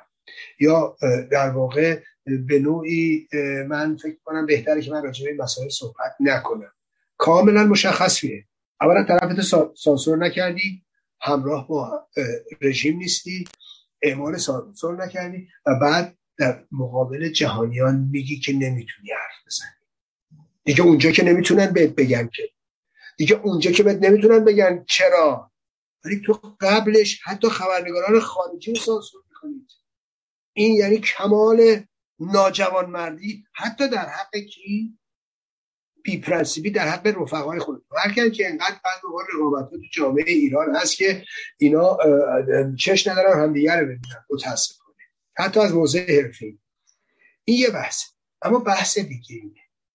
ببینید همیشه این رو توجه داشته باشید. همین آدمایی که امروز میگن ما به مسائل سیاسی کار نداریم برای فلسطین همشون سر دست پیش شما برید ببینید همین سینماگران تا حالا چند بار توسط وزارت امور خارجه به خدمت در اومدن علیه فلسطین.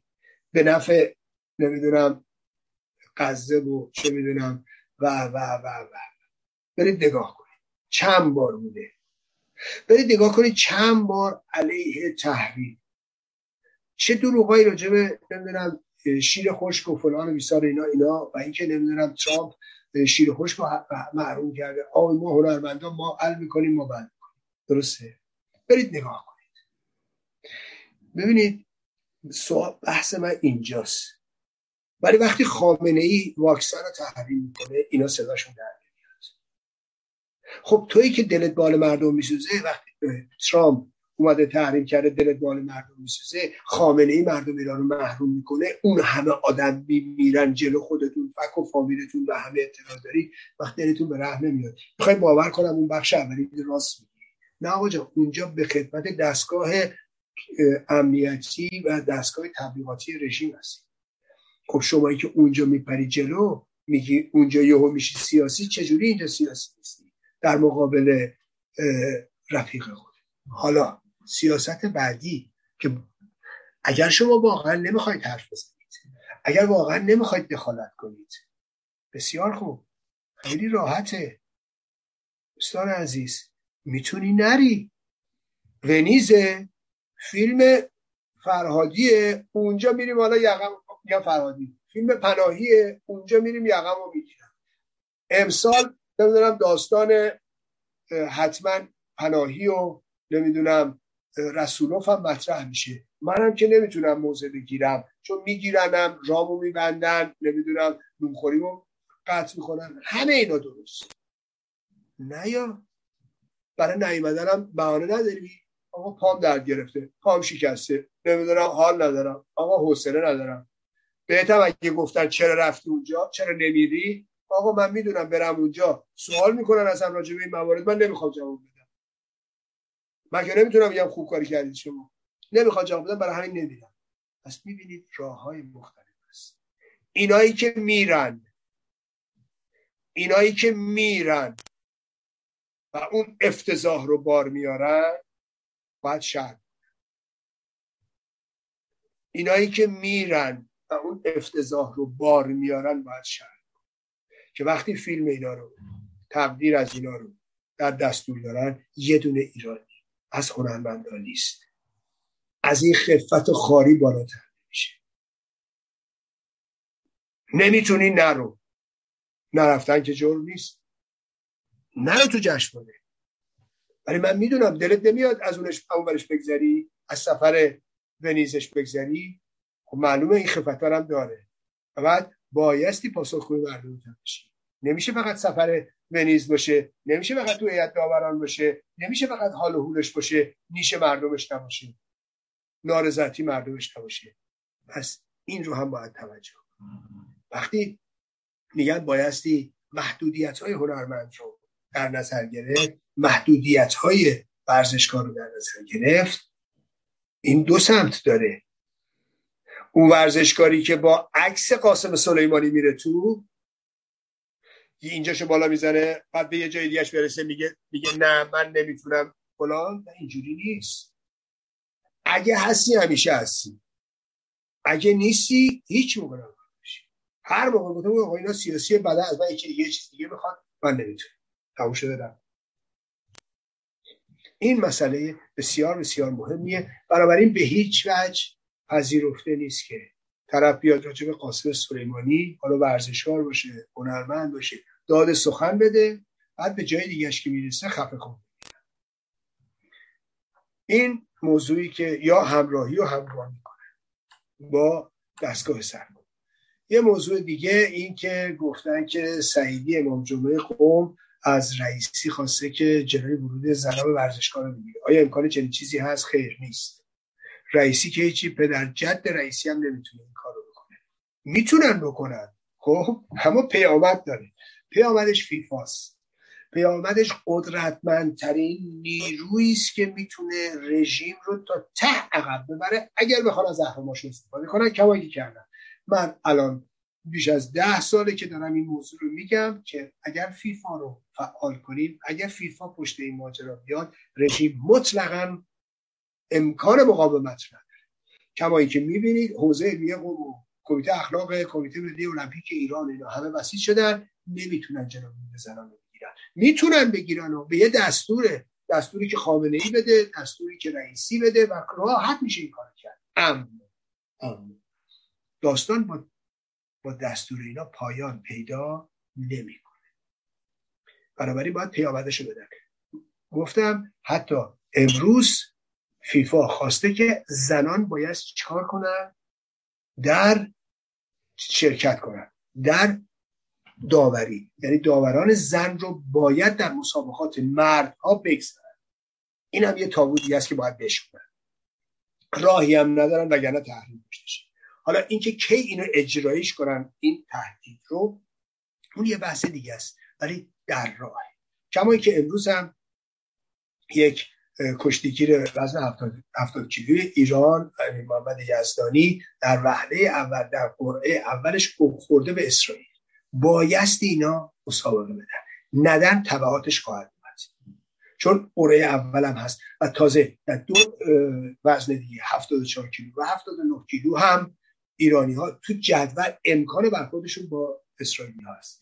یعنی یک می‌تونه مشکل اساسی بر ورزش ایران اما اما اما باید از این استقبال کرد. چرا؟ درست این ورزشکارا محروم میشن. چرا؟ برای نجات ورزش ایران برای نجات ورزشکارای دیگه. برای که شما ببینید در طول این سه چهار دهه چقدر ورزشکارای ایران از مدالهای بین‌المللی محروم شدن به خاطر نظام نکبت و به خاطر درگیریش با اسرائیل و به خاطر بهره برداری هایی که می‌خواد خامنه ای از این داستان بکنه و چوبش ورزشکار ایرانی می‌خوره بنابراین میبایست اینا رو عقب نشون میبایستی تو دهنشون زد و اینو فدراسیون های قدرتمند و کمیته بین المللی المپیک می‌تونه انجام بده. امیدوارم که این بار راهی باز بشه برای این مسئله. و در واقع با پیامدهای سنگین این روبرو بشن. این یک مسئله که فکر کنم پاسخ کافی داده باشم. مسئله بعدی اینه که گفتن چرا به ارشاد می‌خواد کتابخونه های کانون پرورش فکری کودکان و نوجوانان رو تعطیل کنه؟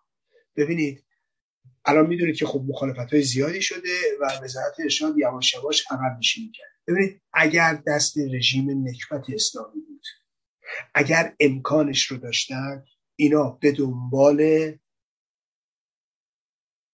در واقع اجرای تمام تصمیمات داعش در ایران و طالبان. هیچ فرقی به لحاظ فکری بین داعش طالبان و نظام نکبت اسلامی نیست. اگر فکر می‌کنید هست برید رساله عملیه آخوندا فرقم نمی‌کنه. هر کدومی که خواستید همش یکیه. اینا دشمن مجسمه سازیه. درست مثل همون داستان داعش و طالبان. جامعه ایران اینا رو تحمیل کرده بشون اینا دشمن هر آنچه که خودشون میگن چی؟ اینی که الان ما داریم اسلام حداقلیه. دنبال اسلام حد اکثری اسلام حد اکثری یعنی طالبان یعنی داعش. بماند که نه طالبان نه داعش نتونستن قانون مجازات اسلامی رو مثل رژیم نکبت اسلامی مدون کنند و چهار دهه اجرا کنند. نتونستن. و اینا تنها دولت در دنیا هستند که قوانین شرعی رو و قوانین قرون وسطایی رو تدوین کردن به عنوان قانون کشور. نه طالبان تونسته بکنه و نه داعش. و نکته بعدی اینه. ببینید نظام نکبت اسلامی از همون ابتدا دشمن کانون پرورش فکری کودکان و نوجوانان بود. اصلا با این سیستم مخالف بود. دشمن بود. بماند که میراث فرهنگ پهلوی بماند که میراث سلطنت پهلوی است. و یکی از گرانبهاترین میراث های اون نظام هم بوده. و یکی از درخشانترین میراث ها و همه ما و همه ما و نسل ما مدیون به کانون پرورش فکری کودکان و و نقش بسیار بسیار مثبتی در واقعا در پرورش فکری کودکان و داشته و ما مدیونی و واقعا اسمش میخونده و با مسما بوده. معلوم رژیم ابتدا چیکار کرد؟ اینو از یک قانون مستقل در آورد کردش زیر مجموعه چی؟ آموزش پرورش. آموزش پرورش چیه؟ ارتجایی ترین عقب بوده ترین نهاد بشی نهاد ایدئولوژی و اساسا در واقع در طول این سالها هم ابله ترین و احمقترین افراد رو هم گذاشتن و بیشترین فشار رو هم در همونجا وارد کردن برای مخشویی کودکان و نوجوانان. از ابتدا. خب معلومه کتاب خونش هم باید بین ببریم. اساسا باید هر گونه آثارش از بین ببریم. تا حالا هم نتونستن. ولی این نظام این که اومده در واقع این خامنه هم گفته بود دیگه تمدن اسلام این داماد علم الهداست دنبال چیه؟ اسلام حد اکثری اسلام حد اکثری باید هر گونه مظاهر عرب میخوایی رو بین ببره. هر گونه مظاهر به اصطلاح نظام سلطنتی و باید از بین ببره. به این دلیل با کتابخونه قانون پرورش فکری کودکان و جوانان مخالفن. به بهانه بودجه. اینا این همه بودجه رو خرج اربعین می‌کنن. این همه بودجه رو به مطبعه ها میدن. این همه بودجه رو به سازمان تبلیغات اسلامی میدن. نفعش کجاست؟ که حالا این توجیه اقتصادی نداره. و اونا توجیه اقتصادی داره؟ نه. برید ببینید به ستاد اقامه نماز چی میدن برید به نمی‌دونم نماز جماعت توش مدارس چه بودجه اختصاص میدن. اینا دنبال این نیستن که کانون پرورش فکری کودکان و نوجوانان اصلا اسمش باید بین بره. حالا این که دیگه در واقع کتابخونهشه. منتها چون چون تاکید می‌کنم. چون که اینا نمی الان با مخالفت رو شدن مجبورن عقب اما اینم چیه؟ حجوم جامعه مدنی ایرانه. حجوم در واقع یا پتانسیل درون جامعه است که اینا رو به عقب میرونه. وگرنه اینا اینا دستشون باشه طالبانن. چرا نتونستن؟ به خاطر جامعه مدنی. چرا نتونستن؟ به خاطر مقاومت. به خاطر فرهنگ غنی ایرانی که وجود داشته و در تضاد و درگیری و مقابله با این است این به نظرم چیزی بود که بایستی در نظر می داشتیم. که من فکر می‌کنم حالا من چون در سفرم هستم فکر می‌کنم به کافی مزاحمتون شدم و امیدوارم که چون جناب بهبهانی هم نیست هرچی مجلس خیلی گرمای قبل نداره. منم خیلی تشکر می‌کنم از دوستانی که با ما همراه بودن و امیدوارم که هفته دیگه آقای بهبانی رو سالم در کنارمون داشته باشیم و تشکر می‌کنم از اینکه با ما همراه بودید. خیلی خیلی ممنون از دوستان و عزیزانی که به این برنامه گوش